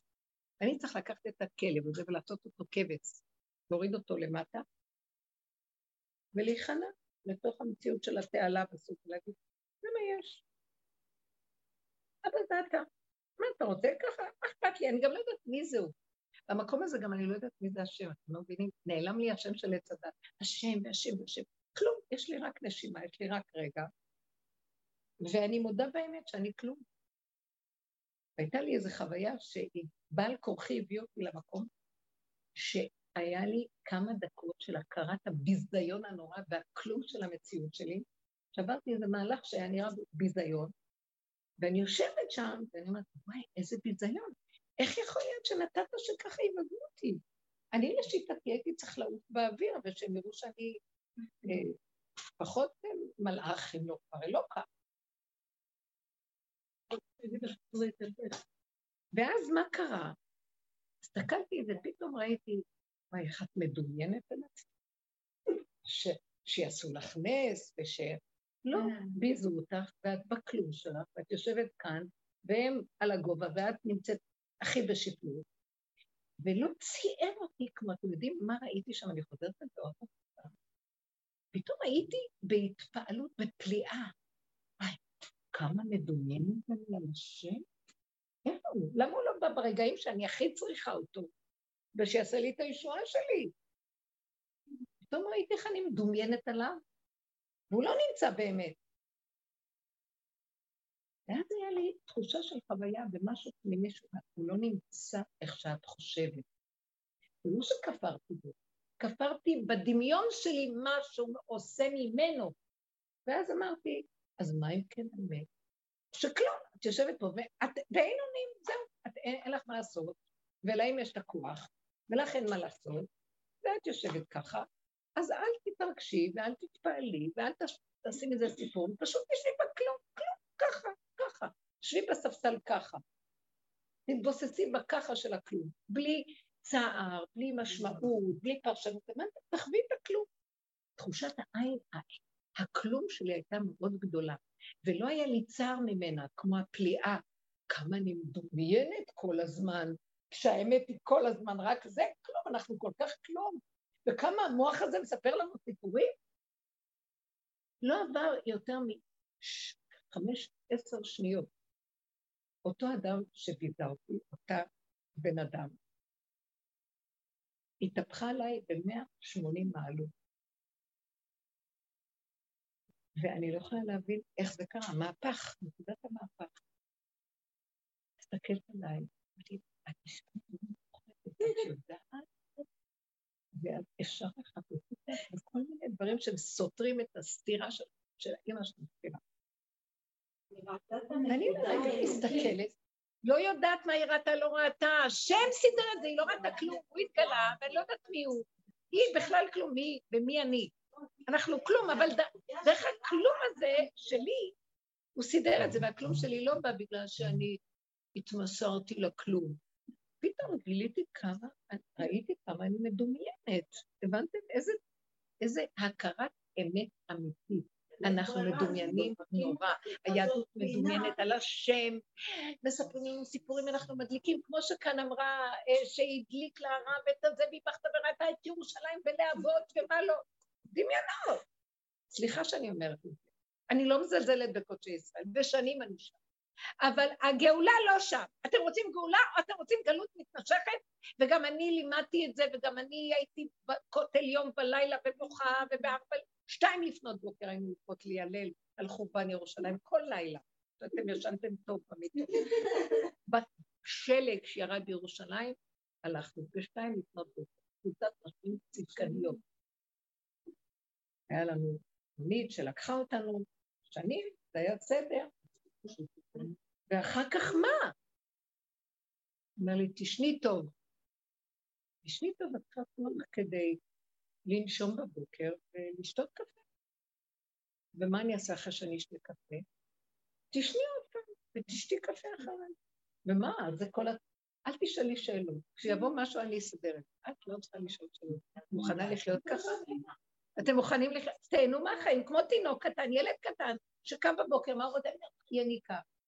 מה הוא רוצה אחרי שעתיים? עוד יניקה. אחר כך מה הוא עושה? יושן. ואחר כך מה הוא עושה? לאוטו קרה, הוא מסדר לאמא שלו, פותח את הרגליים ומסתכל לו את הטיטול, מלא כל טוב בארץ מצרים. וככה, אז תגידו לי רגע, אתה לא מתבייש? זה הכרת הטוב שלך? זה מה שאתה עושה כל היום? השם אומר, כגמול עלי אמו, כגמול עלי נפשי, ככה אומר דוד המלך.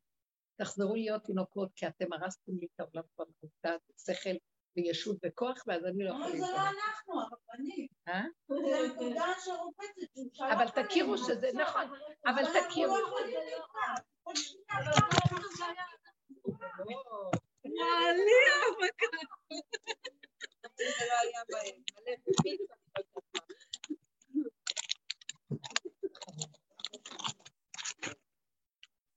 נכון. אני גם לא יודעת.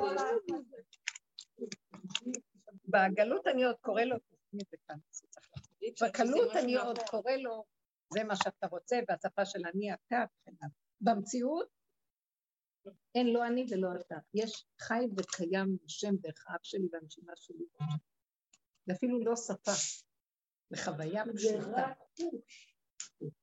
אתה קם בבוקר, שמים על זה, ואני מתה לשתות טוב. ואני חשה איך הכוח, בלי שאת מתכוונת.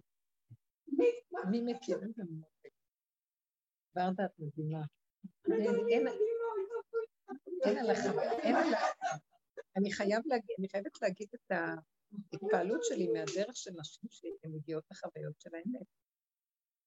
ולא אכפת לי כלום. אתה רוצה תקים אותי, תעשה איתי, תביא, תרכיב, תקח, תעשה מה שאתה רוצה. אדם כזה מבחינת משיח. גולם חכם, זה נקרא. הגולם החכם, לפי המקובלים, ככה נקרא משיח. אני מאוד עייפה מהמציאות פה. אין, לי, זה, אין תקנה פה. אין תקנה. אני הייתי היום רוצה לדבר לא בפני חרדים, דתיים, כלום, בפני כל העולם, להגיד להם, חבר'ה, כולנו במצוקות. יש פתח מילוט אחד, שזה לא המקום איך שאנחנו חיים. איפה, מדברים כולם כבר, איפה נמצא המקום הזה? זה מה, מהדיבורים האלה והתודעה של הדרך, היא מתפשטת בעולם. מאיפה המקום הזה? מהמקום של, תפסיקו לתת למוח, להאמין למוח לסיפורים שלו. רגע, את לבד, הוא מספר לך סיפור, ואת מאמינה לו, ומפרישה אדרנלין. באינדרופינים. לא רוצה להאמין, לא רוצה כלום, אני רוצה רק לראות, כמו גולם שרואה נתונים, זה הכי אמת. לא פשוט הפרשנות שמביאה להבנות והתרגשויות. ההבנה היא מולידה ומגדילה. ואילו בעצם המציאות היא רק אחת. עכשיו, אם אני אפתח את המוח, ועכשיו אני אחשוב, מי"ז בתמוז עד עכשיו הייתי מתה באמצע, נהייתי כל כך גבולית, כל כך אין לי כוח לכלום, כל כך אני לא יכולה להכיל, ואני יכולה להכיל שלוש שבועות כאלה?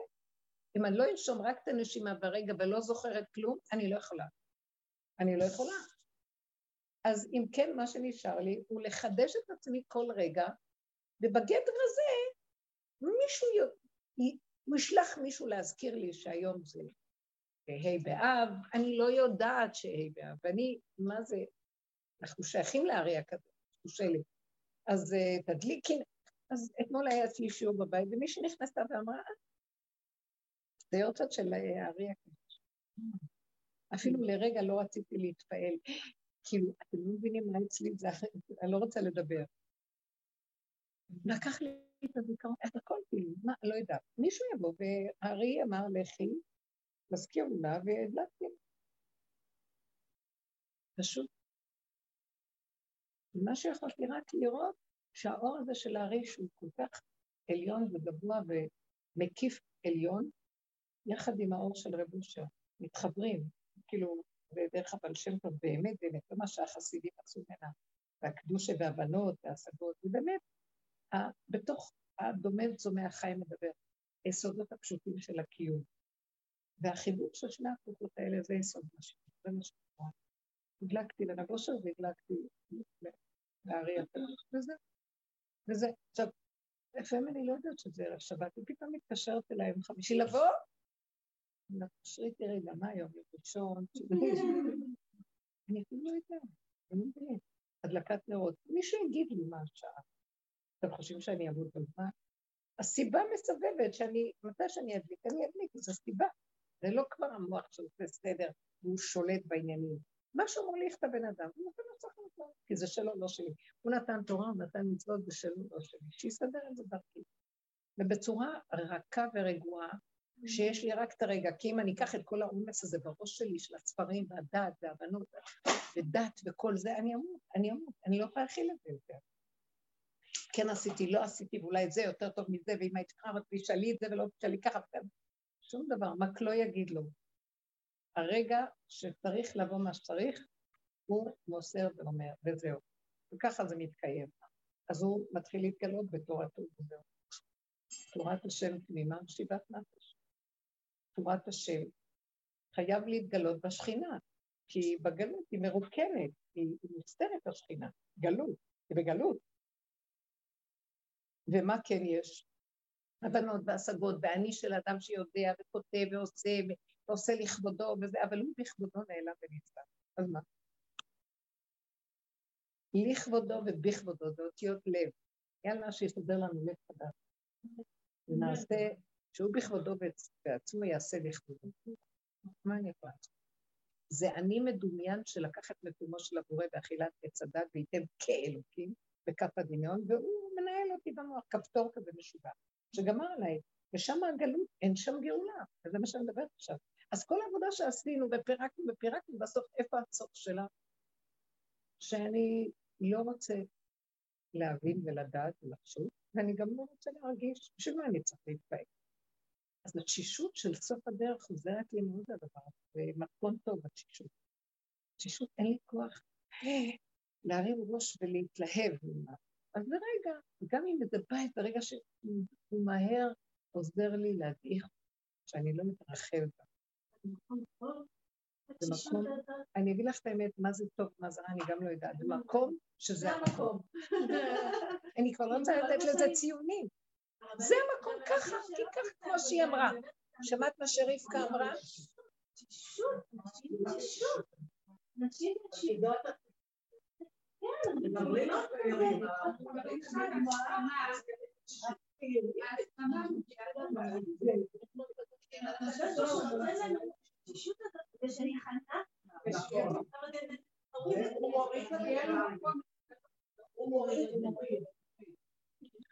הוא מוריד, אבל אם האדם, אם האדם אה, לא עובד עם עצמו, מתנדב קודם למקום הזה, אז הוא יעשה את זה בעל כוחנו, ואנחנו המפסידים. כל התנאי של קיום העולם זה שהוא יטיל, ייתן לנו את ההטבה הכי גדולה של גן עדן עלי אדמות, בזכות הבחירה של העבודה שלנו, לא בלחם חסד וחינם.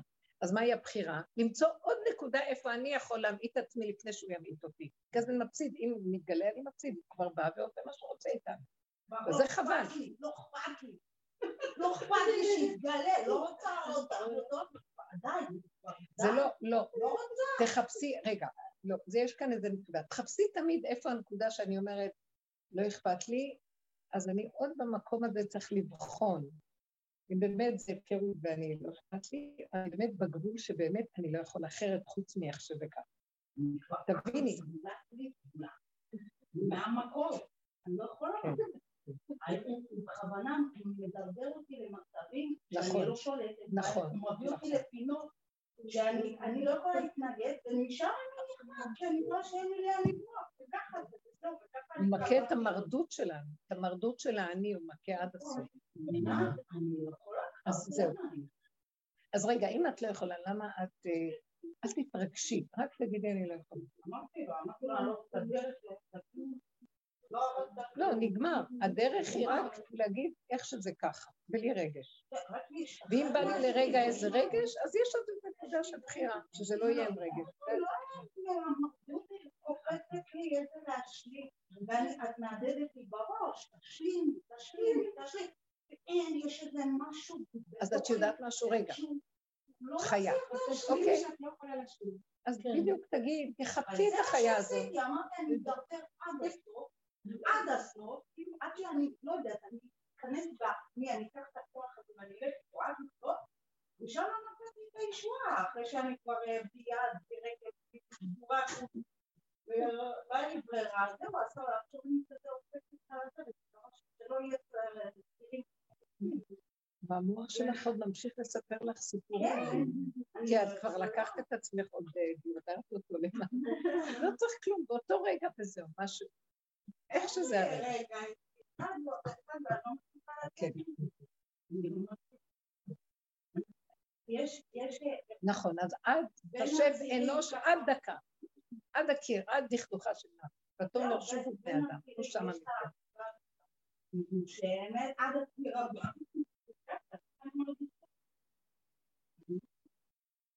אני נהנית, אני לא... בעל כוחי. אבל אל תעשי לזה חשבון. בה. אבל כן, אבל זה, זה בסדר. את יודעת משהו? זהו, נגמר. אל תתני למוח להיפתח ולהשקיף אחורה קדימה, אלא ככה וזהו. ככה וזהו.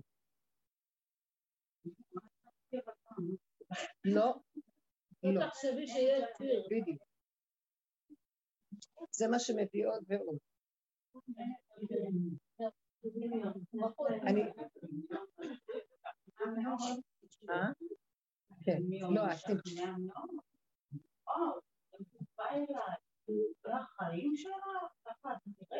כי אז הכלב, פתחת לו פתח והוא נובח למעלה, אנחנו צריכים לרדת מהגזע לשורשים יותר. הכבש נמצא שם. זהו, כן, השלמה וזהו. כן, ככה. גם לא אני שלי עצמי, זה מישהו, זה תוכנית כזאת שככה, זה מעוות. זה באמת, את צודקת, באמת זה חשוב. חלה, אני מחזיקה לך, באמת. לא, באמת, באמת, באמת, לא פשוט. מה תגידו עוד משהו? אני אגיד לך ברגע שהיא מדברת. אני מבקשת בחיים על עצמי. זה מפחיד אותי הדיבור. מה? כי אני ברגע אחד נמצאת בדיוק ככה, כן. ממש. ממש. אתה?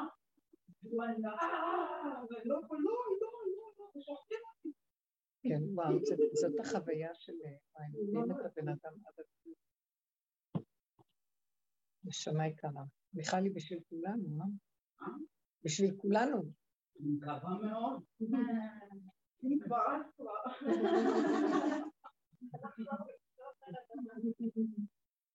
אבל את לא סתם הגעת למקום הזה, את גם ראית בדרך הרבה נכון. אור, והוא העיר לנו. עכשיו זה מין מקום קשה שהוא רוצה מוחלטות במקום של אין רצף, אין הבנה, אין השגה, ככה וזאת.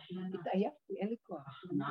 הכנעה, לא, לא, מה שקורה הוא שאני גם לומדת פה אה, להבין, כמו שהיה לי באותה חוויה שהייתי עם עצמי, שלא, אין לי, הדמיון שלי על השם והרוחניות וכל זה, זה בלתי, זה חטא עץ הדת. לא קיים. מה כן קיים? הוא ייוודע, יש רגע שהוא יבוא, זה שלו, רק ייוודע לא. אבל אני מה? כמו שהיא אמרה, אל תפריעו לו. אז מה אני כן אעשה בינתיים? ואז אני אומרת, מה שנשאר לי פה, ורציתי להגיד מיד שאת אמרת, זה רק אני והפגם שלי ולחבק אותו, כי אני לא יכולה אחרת. אה, יש אצלי, אה, אני לא רוצה להיכנס לפרטים. יש לי איזה מצב שאני ראיתי שאני בשנייה יכולה לפגוע במישהו, מבנות הבית, בלי לשים לב. ובאמת, בלי לשים לב, זה מה שקרה. אבל לא באמת בכוונה שבאתי לפגוע בה, אבל לא נתתי לה את התמיכה הנדרשת במצב מאוד גיל, כל רגע לפני לידה. והיא רצתה ללכת לאיזה מישהי שתבדוק אותה, לראות למה מתעכב, זה עבר התאריך ולמה מתעכב. מישהי שיש לה איזה משהו שהיא... ואז אני אמרתי לה, תקשיב, קודם כל שזה עולה הרבה, ואחר כך אמרתי תקשיבי, תהיי בהצלחת הדעת. נכון שזה קשה, תהיי בהצלחת הדעת. אני פה, היא אצלי, אני פה. הילדים עליי, אני הכי נוחה לכול, תנוחי, תשני. אבל אל תהיי בסערה, מה יהיה, לא יהיה, כן יהיה, מתי ואיך ולמה. כמה שאפשר. תצליחי את הדעת. ואז היא כן הלכה, נקודה אחת, ובבוקר, היא הלכה מוקדם בבוקר, הבוקר קמתי, וכשהיא באה, חזרו היא ובעלה, חזרו, ו... ואז היא אמרה לי, כן, הייתי, וכאילו היא אמרת, אז כאילו היא סידרה לי את המציאות. עכשיו היא אמרת לי, את יכולה ללמוד. אז אני הטלתי בזה, כאילו הסתכלתי ואמרתי, עוד איזה, לא יודעת, אני פתאום התרגשתי קצת על המקום הזה, כי זה באמת מאוד כסף. אז היא סיפרה לי מה היא אמרה לה, ואז אמרתי לה, אבל גם היא אמרה את זה לאישה שהיא סיפרה לך, שבגלל זה הלכת אליה, כי היא אמרה לה שהיא סידרה לה את המצב, זה אותו, מצג, אותו זה, ואני פתאום הטלתי וזה אמרתי לה, טוב, והיא כאילו, הסתכלה עליי, והיא הסתכלה עליי, ואני כאילו באתי מאיזה נקודה שיצא לי, יצא לי יסוד הפגם שלי. למה אתם לא הולכים בדרך האמונה והפשטות, הסחת הדעת והנקודה? למה אתם הולכים עם הבלבולים שלכם? תמתינו כל לידה יש לה את הזמן, יש לה את הזה. כאילו, למה את לא מקשיבה לנקודת האמת? כי לא אמרתי את זה ככה. רק הטלתי בזה מין ספק אז ראיתי שהסתכלה, וכאילו היה לה איזה תרעומת עליי. לא מבינה שאני במצוקה, ואני זה, ואני רוצה כבר ללדת. ואז הסתכלתי את הסיפור, וזה, היא הלכה לנוח, ואני נשארתי עם הילדים, ועשיתי דברים, והציק לי איזה חוסר רגישות יש לי. היא במצב של מצוקה, לי. חזרתי, אני שכחתי את העולם, אני עכשיו תמיד עם עצמי. עכשיו בדיוק, אחרי שכבר יצא לי הפגם, ואמרתי לה את זה בצורה שכאילו לא הארתי פנים. לא אמרתי את זה חריף, לא כלום, אבל כאילו... אבל יש כאן דרך, למה אתם לא מקשיבים לה? ואז אה, אחרי כמה זמן אנחנו לא למה את כזאת, תראי, פגעת והיא עכשיו שבועה. ואימא שלנו מכירה אז אמרתי, אין לה אימא, אז אימא לקחת את הענף הזה, והתחיל כל המוח להיפתח לי, לדבר לי סיפורים, ויורד עליי, הוא גמר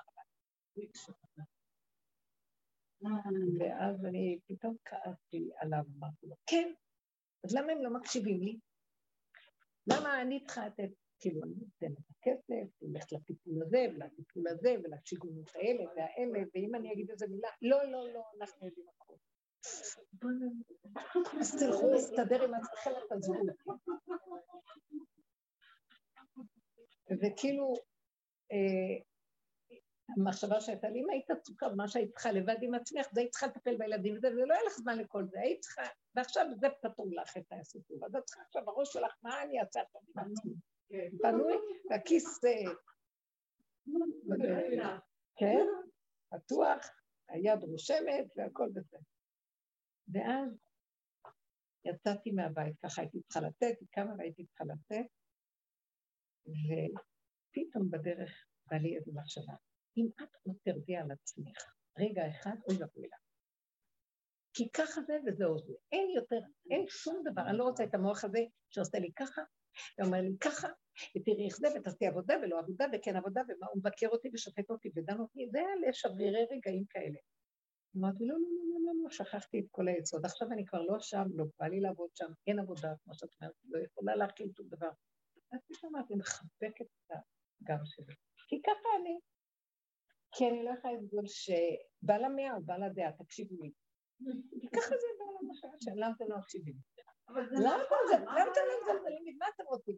אז תעשו מה שאתם רוצים, אבל אם זה טוב, פתאום אמרתי, לא שאת מצדיקה את עצמך, רק תקבלי את כל איך שאת וככה את, ואין שינוי, זה גם לא את. זו מציאות שקרתה וזהו, תקבלי אותה כמו שאת אומרת, זה ירוק, זה צהוב, זה אמר את המילה הזאת, זאת אומרת את המילה, וזה עשה ככה, אז כמו שאת אומרת, את מקבלת את זה איכשהו, תקבלי גם את עצמך איך שאת, כמו שעשית, ונגמר, ואל תדוני, ואל תשפטי, ואל תבקרי, ואל שום משמעות.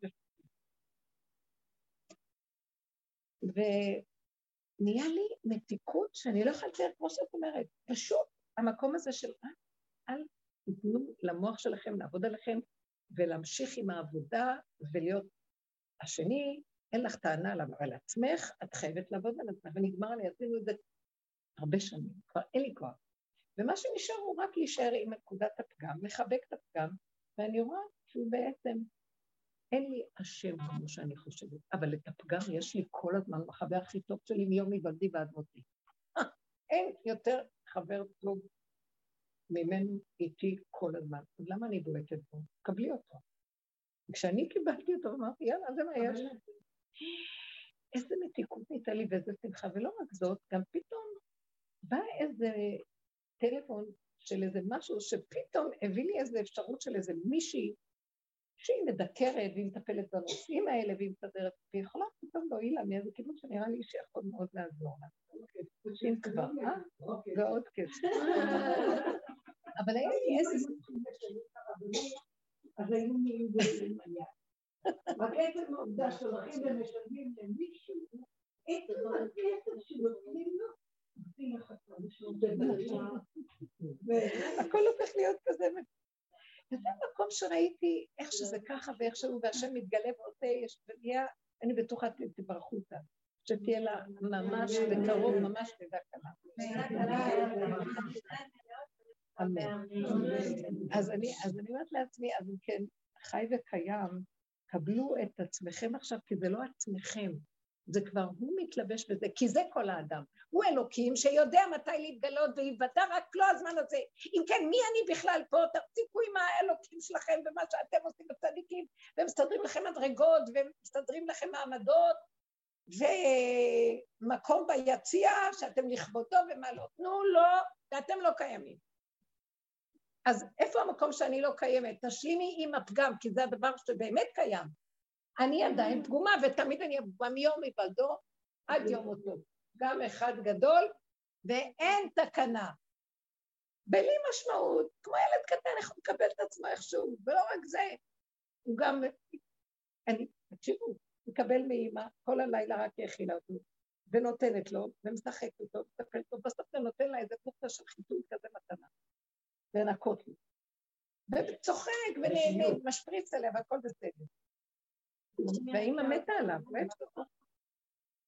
וזה המקום שהוא אומר, תנו לי, מה יש לכם אתם, המוח שלכם שמסדר, זה טוב, זה רע, זה לא, זה כן. אני קונה את הכל, זה לא, לא מחשבותיי מחשבותיי. זה עוד במקום שלכם שאתם כבני אדם, מה זה האדם? כי זה כל אדם, גם אחד גדול, אתם כבר כולכם אכלתם את זה, נכון? אתם פגומים נקודה, זה לא אדם הראשון לפני החטא. יציר הקדוש ברוך הוא, אתם כבר אז תנו לי את זה, תגידו את האמת, ותצחקו, כי אי אפשר לתת את זה. כמו שבסוף החומש, אה, ספר דברים, פרשת זאת הברכה, אה, ואז כתוב על משה רבנו, ולא קם נביא כמשה, עוד בישראל, אה, אשר עשה את כל האותות ומוצאים לעיני כל ישראל. היד החזקה, וזה מה שכתוב שם. ורש"י מפרש אשר עשה, אשר עשה את כל האותות והמוצאים, ששיבר את הלוחות.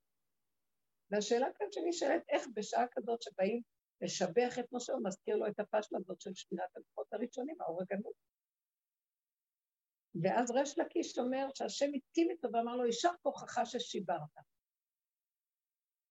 מה הוא רוצה להגיד לנו ריש לקיש? בעצם אתם, שמשה רבנו ראה שעכשיו לאחר המעשה, הם עשו את העגל, אז הם כבר חזרו למציאות של השבירה. הלוחות הראשונים היה, החזירה אותם, אני אמרתי, אלוקים אתם מפני להיות כולכם, ממלכת כהנים וגוי קדוש, אה, בני אלוקים כולכם. עשו את המחולות, עשו את העגל. זהו, חזרתם למקום של השבירה כמו שבירת עץ הדת. קודם יצאתם מאכילת עץ הדת ונהיה ישועה. בלוחות הראשונים, עכשיו חזר הכל. אז הוא אומר לו, טוב שהחזרת, כי זה המציאות של האדם, הוא שבור, ושיכיר במציאות שלו, כי זה כל האדם. אז רש"י משבח את הדבר הכי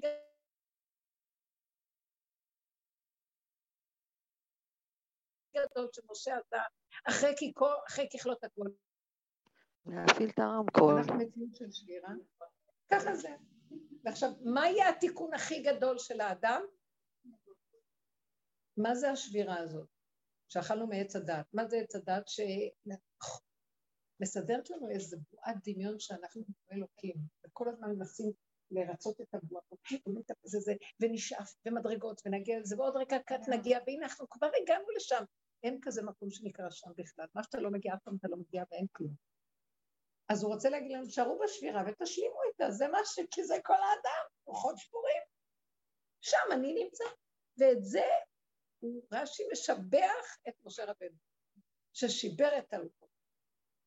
איזה אדם, שמה?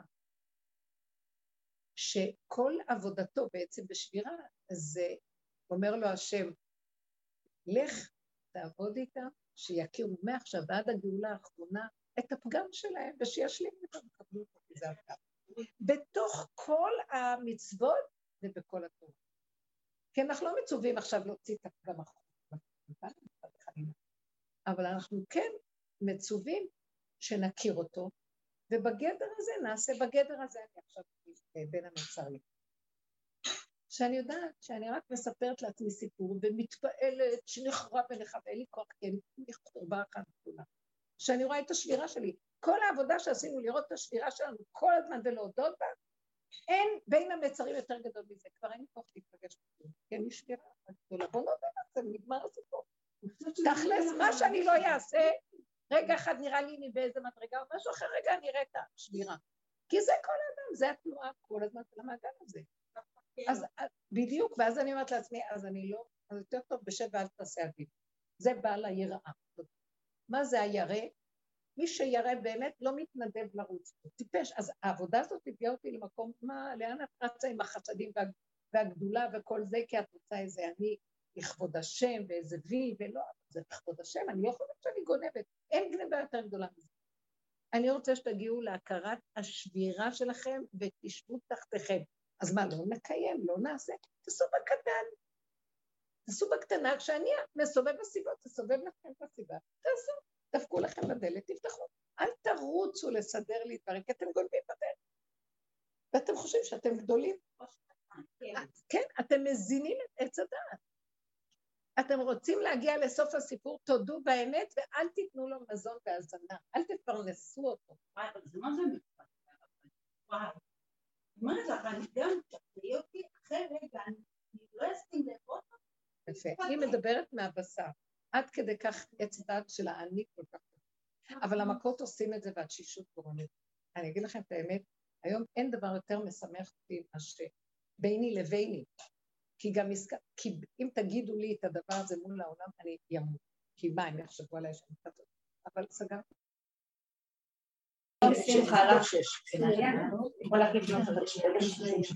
שאל אותי מה אני רוצה לערב. אתה יכול?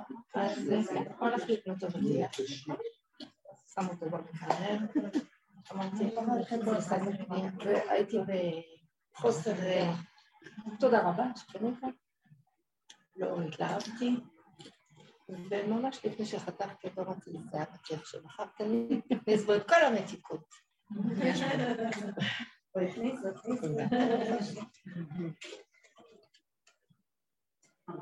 כן. מה המשמעות של הזמן אני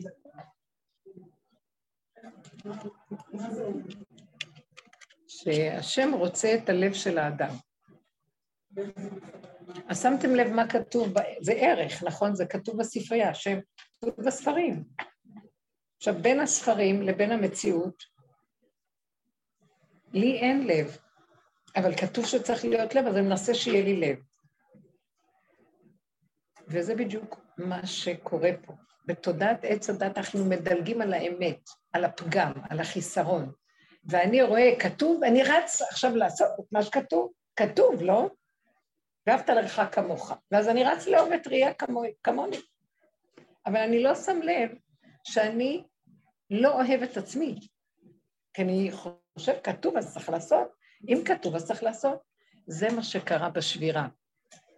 בין המוח לבין הלב יש שבירה, ואני לא מוכן לרדת לשבירה ולראות שאין לי לב. כתוב, אז מה, אני לב ואני אעשה, אני, אני חושב שאני כבר הבנתי, אם הבנתי, אני יכול שיהיה לי לב, כי הוא רוצה לב. וזה השקר בין ההבנה לבין המציאות של האמת. במציאות אין לי לב. בהפטרה של פרשת בחוקותיי, זה מירמיה, הוא כותב, עקוב אנוש הלב, 아, לא, עקוב הלב, עקום, אנוש הוא מכל, מי ידענו? או משהו כזה בשפה. זאת אומרת שהלב של האנוש, האנוש שבור, חולה. מי יכול להיכנס לשם? תיבת נחשים ועקרבים. אין לנו לב. אז מה שאומר רחמנא לי בבית, אז השם רוצה שיהיה לנו לב. השם רוצה את הלב. אז אם הוא רוצה את הלב, שיסדר את הלב. מה הוא רוצה שאני אעשה? מה, אז מה אני צריכה לעשות כדי שהוא יסדר שיהיה לי לב? כי לי אין לב. אני צריכה לתת לו את הפגם שאין לי לב, ואת זה הבני אדם לא רוצים. הם רוצים ישר, הם קראו, הבינו, הם רוצים שיהיה להם עכשיו לב, הבנת? לא מוכנים להיות בחינה, וידעת היום בהשבות האלה עבדיך. תרדו להשבה אל הלב, כי ברגע שיש ספרייה, זה מה שאני יודע, וככה אנחנו חיים בתרבות שהרגליים בתוך הראש, והספרייה מספרת לנו הכול, אנחנו רצים לעשות. אבל לב אין לנו, ורגע בא איזה ניסיון, כולנו נשברים, לא מבינים למה, אני בסך הכל רציתי לעשות משהו טוב, ואיך אני רואה שמשהו לא הלך, ומלא, ומלא קושיות ותרעומות, וכעסים ורוגזים על, הבר, על הבריות, על השם, על הכל. אז אם יש לך את השם באמת, לאן הוא נעלם לך פתאום, שאתה בא לעשות ואין לך ולא הלך לך? משמע שגם קודם לא היה, רק אתה מדומיין עליו, איך בחיובי הזה. כתוב, רוץ תעשה. ואהבת לך כמוך ותעשה. אני לא יכולה לאהוב אף אחד אם את עצמי אני לא אוהבת. ואני צריכה לראות שאני לא אוהבת את עצמי. אם אני ירדתי על עצמי, כל רגע אנחנו יורדים על עצמנו, נכון? ועוד העבודה של הדרך אומרת, תרדו על עצמכם, לא על השני. טוב, לפחות עזבתי את השני, ובמקום להציק לו, אני מציקה לעצמי. אבל למה אותו עזבתי ואני קורבן של עצמי? אין דוחים נפש מפני נפש. למה הנפש שלי כן מותרת שאני ארדת עליה? על אף אחד לא ולא עליה. בדיוק, אבל זה תהליכים, את יודעת, כי את בעבודה שנים, אבל האדם צריך ללכת אחורה, אחורה, אחורה, לרדת מהבנה והשגה, לרדת לתוך חשקת הלב, להכיר את האמת שלו, לראות אימא איך הוא נראה, ואז להצטער, ואז זה נקרא הקורבנות ולחתך כל רגע ורגע, עד שבסוף מגיעים תשישות, אין לי כבר כוח מאיפה לתת לך קורבן, ואני, אין לי כלום אחד גדול, מוכן להודות בזה שלום. הנה, זה מה שרציתי לקבל. אז מוכנים למקום הזה, איפה שאתם אומרים את האמת, שם אני מתגלה, ועכשיו אתם רק צריכים להגיד לי את האמת הכי גרועה שלכם, שם אני מתגלה, וזה דרך אגב יום הכיפורים, שהוא היום הכי גדול בעם ישראל, זו המעלה הכי גדולה של עם ישראל. רק תנו לי את הפגמים שלכם, תתוודו על חטאותם, והתוודו את חטאותם לפני השם, ושם מתגלים 13 מידות הרחמים, והחוט השני מתהפך ללבן, מלבין עוונותיהם של ישראל, וכולם יוצאים כמו איזה, נשטפנו באיזה מקווה ישראל, השם, מושיעו. שטף אותנו במקווה שלו. אז מה קרה פה? כי אמרנו לו את הפגם, וזה כל האדם. יום הכיפורים הם הכי גבוה בעם ישראל.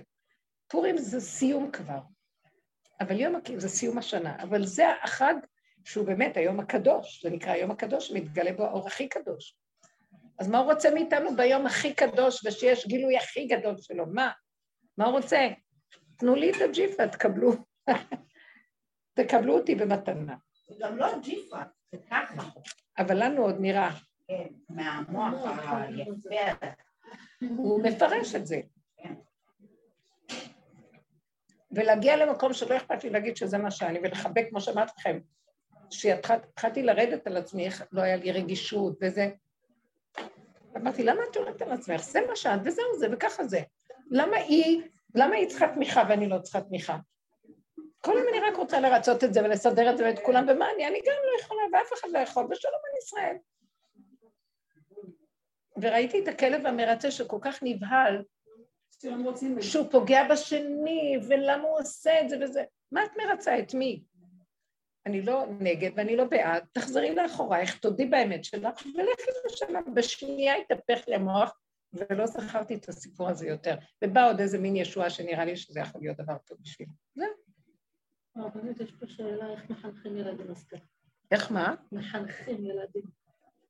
מה, את עוד שם? לא, אני כבר מזמן לא שם. איך מחנכים ילדים? קודם כל, אני אגיד לכם את האמת, אני לא מבינה את הסיפור הזה של ילדים. אני לא מבינה את התוכנית הזאת פה. כשאני מגיעה למקום של הקצה והגבול, אני רואה איזה אכזרית התוכנית פה. הלבישו על בני אדם את המשפחתיות הזאת ואת הילדים, וכל התוכנית הזאת התלבשה לה, וזה לא רק זה, זה עזבו, התוכנית לא נורא. כי אם השם שם איש ואישה, ואמר להם תתחתנו, פרו ורבו, הוא התכוון זכר ונקבה, פרו ורבו, הכל בצמצום הנכון. ויושבים בגן עדן, והכל מאליו צומח ושפע וברכה והצלחה. תראו איזה גנום נהיה שעץ הדעת התרחב עלינו, ומה קורה לנו? קודם כל, מולידים יתר על המידה. מתרחבים עם הגדלות של ילדים. אה, אחר כך האדם רואה שאין לו כוח להכיל את מה שיש לו פה. המוח שלו אה, התרחב עליו, ואחר כך הוא רואה את תוצאותיו, הוא אומר, מה, מה קרה פה?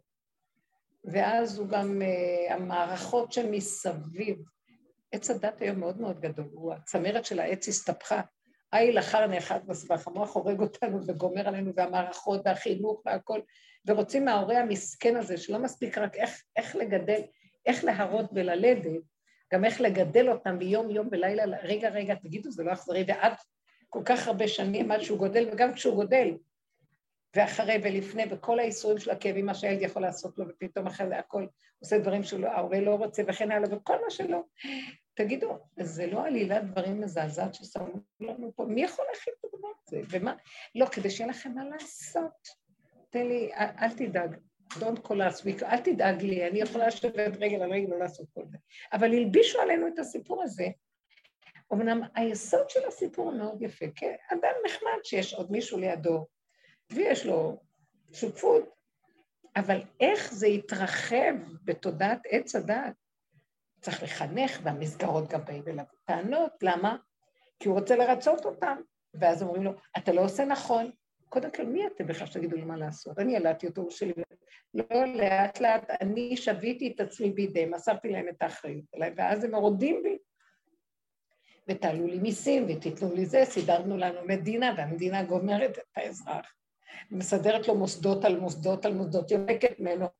אה, והאזרח מסכן, אבל אני בחרתי אותם, מה אני אעשה? טיפש, מי אמר לך לעשות את כל זה? תדע לדמות שלך, בקטנות שלך. אני מצידי היום הייתי אומרת לאנשים, קודם כל תולידו מעט. דבר שני, גם אם ילדתם, אל תתוודע לרשות, תגדלו אותם, לכו, תגורו באיזה חור, אל תדעו, שלא, שלא ידעו, למה צריך את כל המערכות האלה? שהם יהיו שלכם, גדלו אותם איך שאתם רוצים. דבר שני, גם איך שזה ככה, הכל בסדר. ולמה אתה צריך להסתכל על זה? מערכות מפחידות אותך, כי זה וזה שווה זה ששווה זה, ואתה מבין הרבה ויודע והכל, ותלך ליועץ הזה וליועץ הזה, ולמאבחן הזה ולשיטה הזאת ולטיפול הזה ולמה לא, ואתה הסתבכת בתוך הסבך הנורא הזה. מי אמר שכל זה נכון? אין לך, למה, מי אמר שזה נכון? כל מה שהם מגדירים. גם אם נותנים לזה שם, אז יש לזה שם. גם זה שמגדיר, אני אחפש גם איך להגדיר אותו, זה מה שמאבחן, גם אותו צריך לאבחן. אין אחד שלא יצא כאן במערכת של האבחונים האלה ויצמידו לו משהו. אין מציאות כזאת. אבל אה, יושבים לנו, ואני מסתכלת ואני אומרת, מערכת מעוותת, מי גרם לכל זה? ההתרחבות של המוח שלי עליהם, והתמסרתי להם גם. ואחר כך שואלים, אז איך נחנך את הילדים? יותר טוב לא לחנך. אני אחנך את עצמי לא לחנך, ולשבת בצמצום, ולהפסיק להאמין למוח שמספר לי סיפורים, שכל אחד יעשה מה שהוא רוצה. וכשאני לא רצה אחרי הילד, הילד יודע מה לעשות טוב טוב.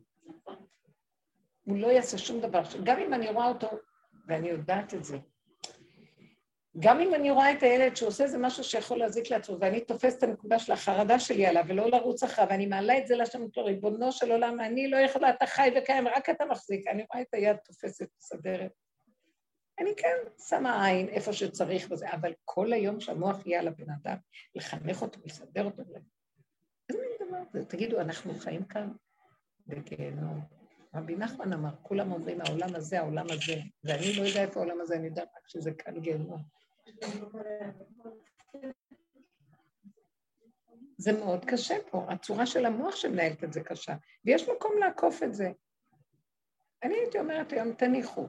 גם לא, לא ללכת עם השיגעון של הגדלות. אדם לא יכול, פעם מישהי באה לרב אושר ואמרה לו, אני, בושר, היא על הגן, היא פרנסה, בית של אברכים. אז היא אומרת לו, יש לי חמישה ילדים, אני רוצה עוד ילד. אז הוא הסתכל עליה ואמר לה, אבל לא יהיה לך כוח לשטוף את הרצפה אחר כך. איזה תשובה זו? זה נראה, מה, אתה מחליף שטיפה בילד? מה, את לא בן אדם? למה צריכה לנסוע? יש גם דבר, את אוהבת בית נקי ומסודר, גם זה מקום וגם זה ככה. למה? מה זה? הספריית ערכים מובילה, והרגליים שלנו רצים אחרי. יש גם עכשיו השוויון לבין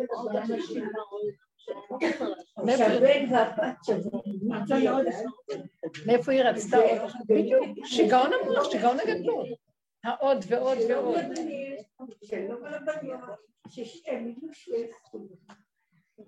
שהם יהיו מה? יש גנים שנפתחים. של מה? גנים חדשים שנפתחים, שהם עושים שוויון בין הבנים לבין הבנים. הם לא נכנסת גננת אומרת שלום ילדים, אלא היא אומרת שלום בנים, שלום בנות, הבנים יכולים ללדת בנות בובות, והבנות יכולות לספר טרקטורים. שוויון מוחלט. זה. אני יודעת למה. היום יש את אוטובוסה, היום יש לך תמרורה, יש לך תמרורה, יש לך אוטובוסה, תמרור, השטחים של ה... היום יש תמרורים,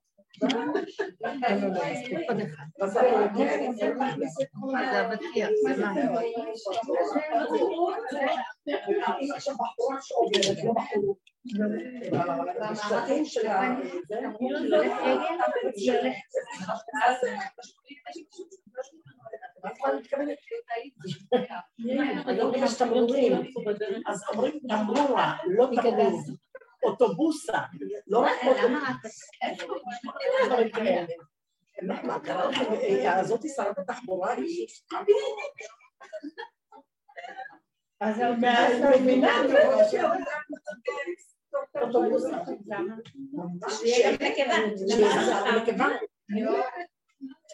למה אתם מגיבים? מה אכפת לכם? לא. אני דווקא רואה יפה, אני רואה שעכשיו מוסיפים את ההי של השכינה לכל דבר. זה עם אוטובוסה ותמרורה, אבל יש דברים אחרים. הכל מתגלה שם על האוטובוס. כן, לא להיזהר מהמוח ומההתפעלות, מהכלום. יש להם לתת גושפנקה לבן ובן זה המטרה שלהם, אבל גם בשביל זה גם בגני ילדים. אבל אנחנו צריכים להיזהר, לא להיכנס לדעתנות הזאת ולא להיכנס למקום הזה. כן, זה. כבר הולך על איזה מקום שאני לא, זה כבר כל כך מעוות, ואני לא יודעת, התבלבלתי ואני לא יודעת אני אני לא, זה עכשיו... אז בוא ניגע במקום שאני לא יודעת. ואדרבה, מאיפה שהכל מבולבל עלי, לפי הסדר של עץ הדת. אתם לא שמים לב מה קורה? עץ הדת עשה ספרייה מסודרת, מה כן ומה לא, מה טמא ומה טהור, מה מותר ומה אסור. עד כאן יש סדר בעולם, וזה היה טוב, כדי שהעולם לא יתערבב. מה קורה עכשיו לקראת הזמן של גילוי מלכות השם? דווקא הסדר מתערבב, למה? כי השם לא מתגלה בסדר. אמרתי כי אשכון בערפל, איפה שיש ערפול, איפה שלא ברור, משה ניגש אל הערפל, איפה שאין סדר, אין אה, רצף, אין השתלשלות, בפעימה של אחד, אחד, אין סדר. אז עכשיו העולם נכנס לאי סדר, וזה מתערבב עם זה וזה עם זה, והכל, אף אחד לא ניכר דל בפני שואה ולא יודעים כלום שום דבר. דווקא זה מקום טוב. אם אני אתבונן בזה, חל. כן. אם אני, הרבנית, אם אני מתבוננת בזה, מה אני רואה? או, הנה ימים באים, נאום השם. שהשם כאן מתקרב, קרב יום, אשר הוא לא יום ולא לילה. אני רוצה להישאר במקום הזה. עכשיו, יבוא עץ הדת, התורני הצדיק, ויגיד, זוועה, אנחנו רוצים לשמר את המוח הנכון. אז יהיה לי מוח נכון, יהיה לי ספרייה, יהיה לי סדר, ויהיה לי טהור, ואני אדע שאת טמא בצד, אבל השם לא יהיה לי. אתם רוצים גאולה? תנו לי לנהל אותה. אל תתערבבו עם מה שקורה. זה נכון. על פי עץ הדעת זה ממש סותר את כל מה שעכשיו, אז מה נעשה? וזה מזעזע אותנו. אתם יודעים משהו? אני אומרת לו, זה מזעזע אותנו כמוח של סדר, של תורה, שנכנענו לתורה וקיבלנו על עצמנו, אנחנו אוהבים את זה ומוכנים לעבוד אותך. הוא אומר, עבדתם אותי עד פה ככה? אתם מוכנים להמשיך לעבוד אותי עכשיו בדברים, בצורה אחרת? אל תביעו דעה, אל תתרגשו, אל תגידו שום דבר, אל תתפעלו. כי ברגע שאתם מתפעלים, אתם רוצים עוד פעם, אתם מזינים בעצם את הצד שסותר, והם מתגברים דווקא, אתם תעזרו לי, תשתקו, כמו שהיא אמרה, שב ואל תעשה. לא לדעת, לא להבין, לא לדבר, לא לקרוא, זה, תשאירו את העולם לחשוב, מה אכפת לכם? תשאירו לי את הכל. אני הולך להתגלות פה. תנו לי את המקום הזה. ועכשיו אני מאוד נזהרת, בדיוק. אני נזהרת מאוד מאוד להיות במקום של לא להרים רגע את העיניים ולראות עולם, אני אשתגע. לא יכולה להכיל אותו. אני לא יכולה להכיל כלום חוץ מהנשימה הזאת הרגע, אני הייתי קטנה, קטנה, לא יכולה להכיל את הסתירות, לא יכולה כלום. ואז הוא מצפה ממני שאני אעמוד בסתירה ואני יכולה להכיל. אמרתי לכם בשיעור הקודם, לא, ארבע כאלה שמכילים, המכיל הגדול שיכול להכיל את הדבר שסותר, בואו נכיל גם את הזכר, גם את הנקבה, והכל מעורבב, וגם את זה ואת זה. לא מכילה כלום. אז מה אני אעשה? אני אריב, אני אכעס? מי שלא, מי שלא, אז הוא לא. אני לא מכיל ואני רץ uh, לריב. אז אני כן מכיל. לא מכיל כלום, ואז כשאני לא מכילה כלום, אני אומרת לו, אבל ברור שאתה חייב להתגלות בעולמך, תתגלה, כי אחרת העולם נכנס לתוהו ובוהו, מי יכול לעמוד בזה? בתוהו ובוהו אומר לי, אם נכנסים למערבולת ואת מרימה ראש ואת חושבת ומביעה דעה, הלך עלייך. תקי, אני לא אכפת לך. תסתובבי, אל תרימי ראש, שערי עם הקטן ועם המציאות של עצמך, ותני לי להתגלות עליכם. רק אני אומרת לו, אבל תשמור עליי, תשמור עלינו. תשמור שאני, שלא, שלא נלך לאיבוד בשרה. שמור עליי שאני אסכים לקבל, הפגם שלי שומר עליי. אני מסכימה שאני כלום. אני מסכימה לשלילה שלי ואיך שאני, ואין לה משמעות, כמו שאת אמרת. זה לא פגם גם, המילה פגם זה נראה משהו פגום. זה סוג של טבע שנתת, וככה אי אפשר אחרת, וזה בסדר גם. אומר עכשיו, האדם הזה שמסכים ומודה ונותן לי את כל מציאותו בלי להרים ראש לעץ הדעת ודעות והבנות ומלחמות ודגלים, הוא כלי שדרכו אני יכול להתגלות. בוא, בוא, בוא, אני צריך אותך, אני יושב עליך, בוא. רוצה את הילדים הקטנים שאין להם כוח, והם מקבלים את עצמם איך ולא יכולים כלום. זה בחינת אה, שאנחנו לא... אנחנו כמו קטנים. אה, בני אדם שהגיעו למקום כזה, זה שיא המדרגה, כי הוא מסר את כל הבחירה שלו, כבר אין לו כך לבחור כלום. בוחר שזה יהיה השם ולא מה שהוא חושב בעץ הדת. צריך לקחת כל התשומת לב, להתרכז בכלום. ממש. כנסו פנימה, תתרכזו באמת איך שהיא ככה. כעסת, אז כעס, זה ככה. כי אחרי שהודית באותו רגע זה דועך מיד וזה לא יזיג גם הצידה. כי הסכמתי, קיבלתי, נכנסתי. כשאני נלחמת עם זה, אני גם נותנת כוח לצד ששולל את זה, וזה לא טוב. לא יודעת, לא מבין, אין לי כוח להתרגש ולהתפעל. זה כל העבודה עכשיו. לא להבין, לא לדעת, לא להתפעל, לא להשיג, לא כלום, ככה וזהו. ולא להרים ראש, רגע, הרמתי ראש, הכלב נובח, הוא מגיב, ישר עץ הדת אוכל אותי, ואני כבר מתערבבת עוד פעם בעולם. והוא יונק ממני, אין לי כבר כוח, והשם אומר, אני רוצה, אני רוצה את הכלים שלכם, תנו לי אותם, אני מתגלה עליהם, אל, תל, אל תלכו לי שמה. תחפשו את נקודת הכבש שבכם, תצטמצמו פנימה, ומה אכפת לכם? תשאירו לי את העולם בלי, זה לא שלכם. אבל תיתנו את הנשימה, תדאגו שהנשימה שלכם תהיה נקייה עם עצמכם, ושתהנו בינתיים ותודו לי. תהנו ותודו. מה יש לכם? אל תתערבבו יותר, זו שאלה גדולה חינוך ילדים. זה גדול לבן אדם שחי במקום הזה. זה פעם היינו שואלים ומדברים שאלות כאלה של אחים. איך? אי אפשר, אי אפשר שום דבר. אי אפשר לחנך את עצמי. את עצמי אני לא יכול לחנך. אני יכול רק לדעת שאני לא ולחיות את הסכנה. כאילו עוד יותר נעמדים לך על הרגליים האחוריות. אז אני משאירה ככה. כן, יאכלו אותי. מה זה חכמים?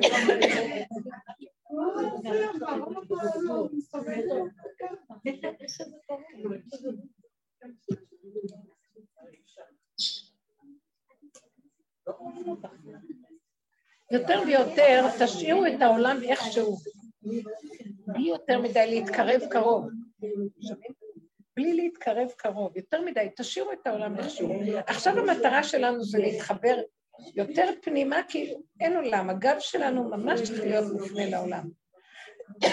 התודעה צריכה להיות פנימית של רגע, איתו יתברך, עם ה... לא יודעת מה זה אפילו איתו, ביני לביני, ואיך שאני ככה, ואני שמה מתרפקת עליו בתשישות, ומדברת איתו בלי סוף. אני לא יודעת מי הוא. זה לא אותו השם של פעם. זה של, אני מביאה לו את התשישות שלי, את הגבוליות, את האין אונים, אני מבקשת רחמים, אני מבקשת התרפקות, שיהיה לי גילוי ממנו ושמחה. מה זה גילוי שלו? זה שמחה ורגיעות שאני לא יודעת כלום. שיביא לי תודעה חדשה, אור חדש, חוכמה אחרת, שיפתח לי את החושים ואני אראה מראות אלוקים בעולם. הוא קיים פה ואני לא רואה. יש מה לדבר. אבל למה לי שאני אשים את המוח בחוץ? זה מעוות. כל רגע יכול משהו לאכול אותי ולגנוב אותי. אני בסכנה איומה. אני רוצה להזכיר את הרב שך, התקופה של אז והתקופה של היום. הילדים של היום, אני שמעתי בדיוק השבוע על הרב שך, שהוא למד בירושלים. עכשיו הייתה מלחמה בירושלים. הוא היה, הם היו מאוד מותאמים. זה לא היה בישיבות, לא היה כמו היום של גיל אופן, זה היו צריכים לדאוג לעצמם. פשוט התחילה המלחמה הזאת חוזר הביתה. מדברת על הרב שך? כן. זה היה בגלות. זה לא היה בירושלים. זה לא היה בירושלים. הוא לא היה בירושלים. הוא היה בעיר שלו בפולין שם באיזה מקום, כן. סליחה, אז לא שמעתי הכל. מה ש... כן. בקיצור, אז היא אומרת, הוא אמר שאתה צריך להיות בישיבה. הוא שומע עליו וכל הזמן כן. עכשיו מה, והם היו מאוד עניים, מה הוא היה עושה? הוא היה צריך בגדים, מקים, להחליף. זה למקווה, הוא היה הולך לקרוא, לוקח את הבגדים שלו, מכבס את הבגדים ולובש אותם רטובים. מה שרציתי לומר פה על... מה היה פעם? כל דור והעניין שלו.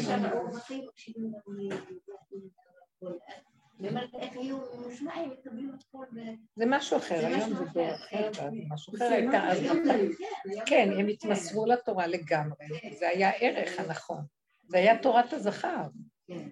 עכשיו אנחנו מגלים פן של תורת הנוקבה עם משהו אחר לגמרי.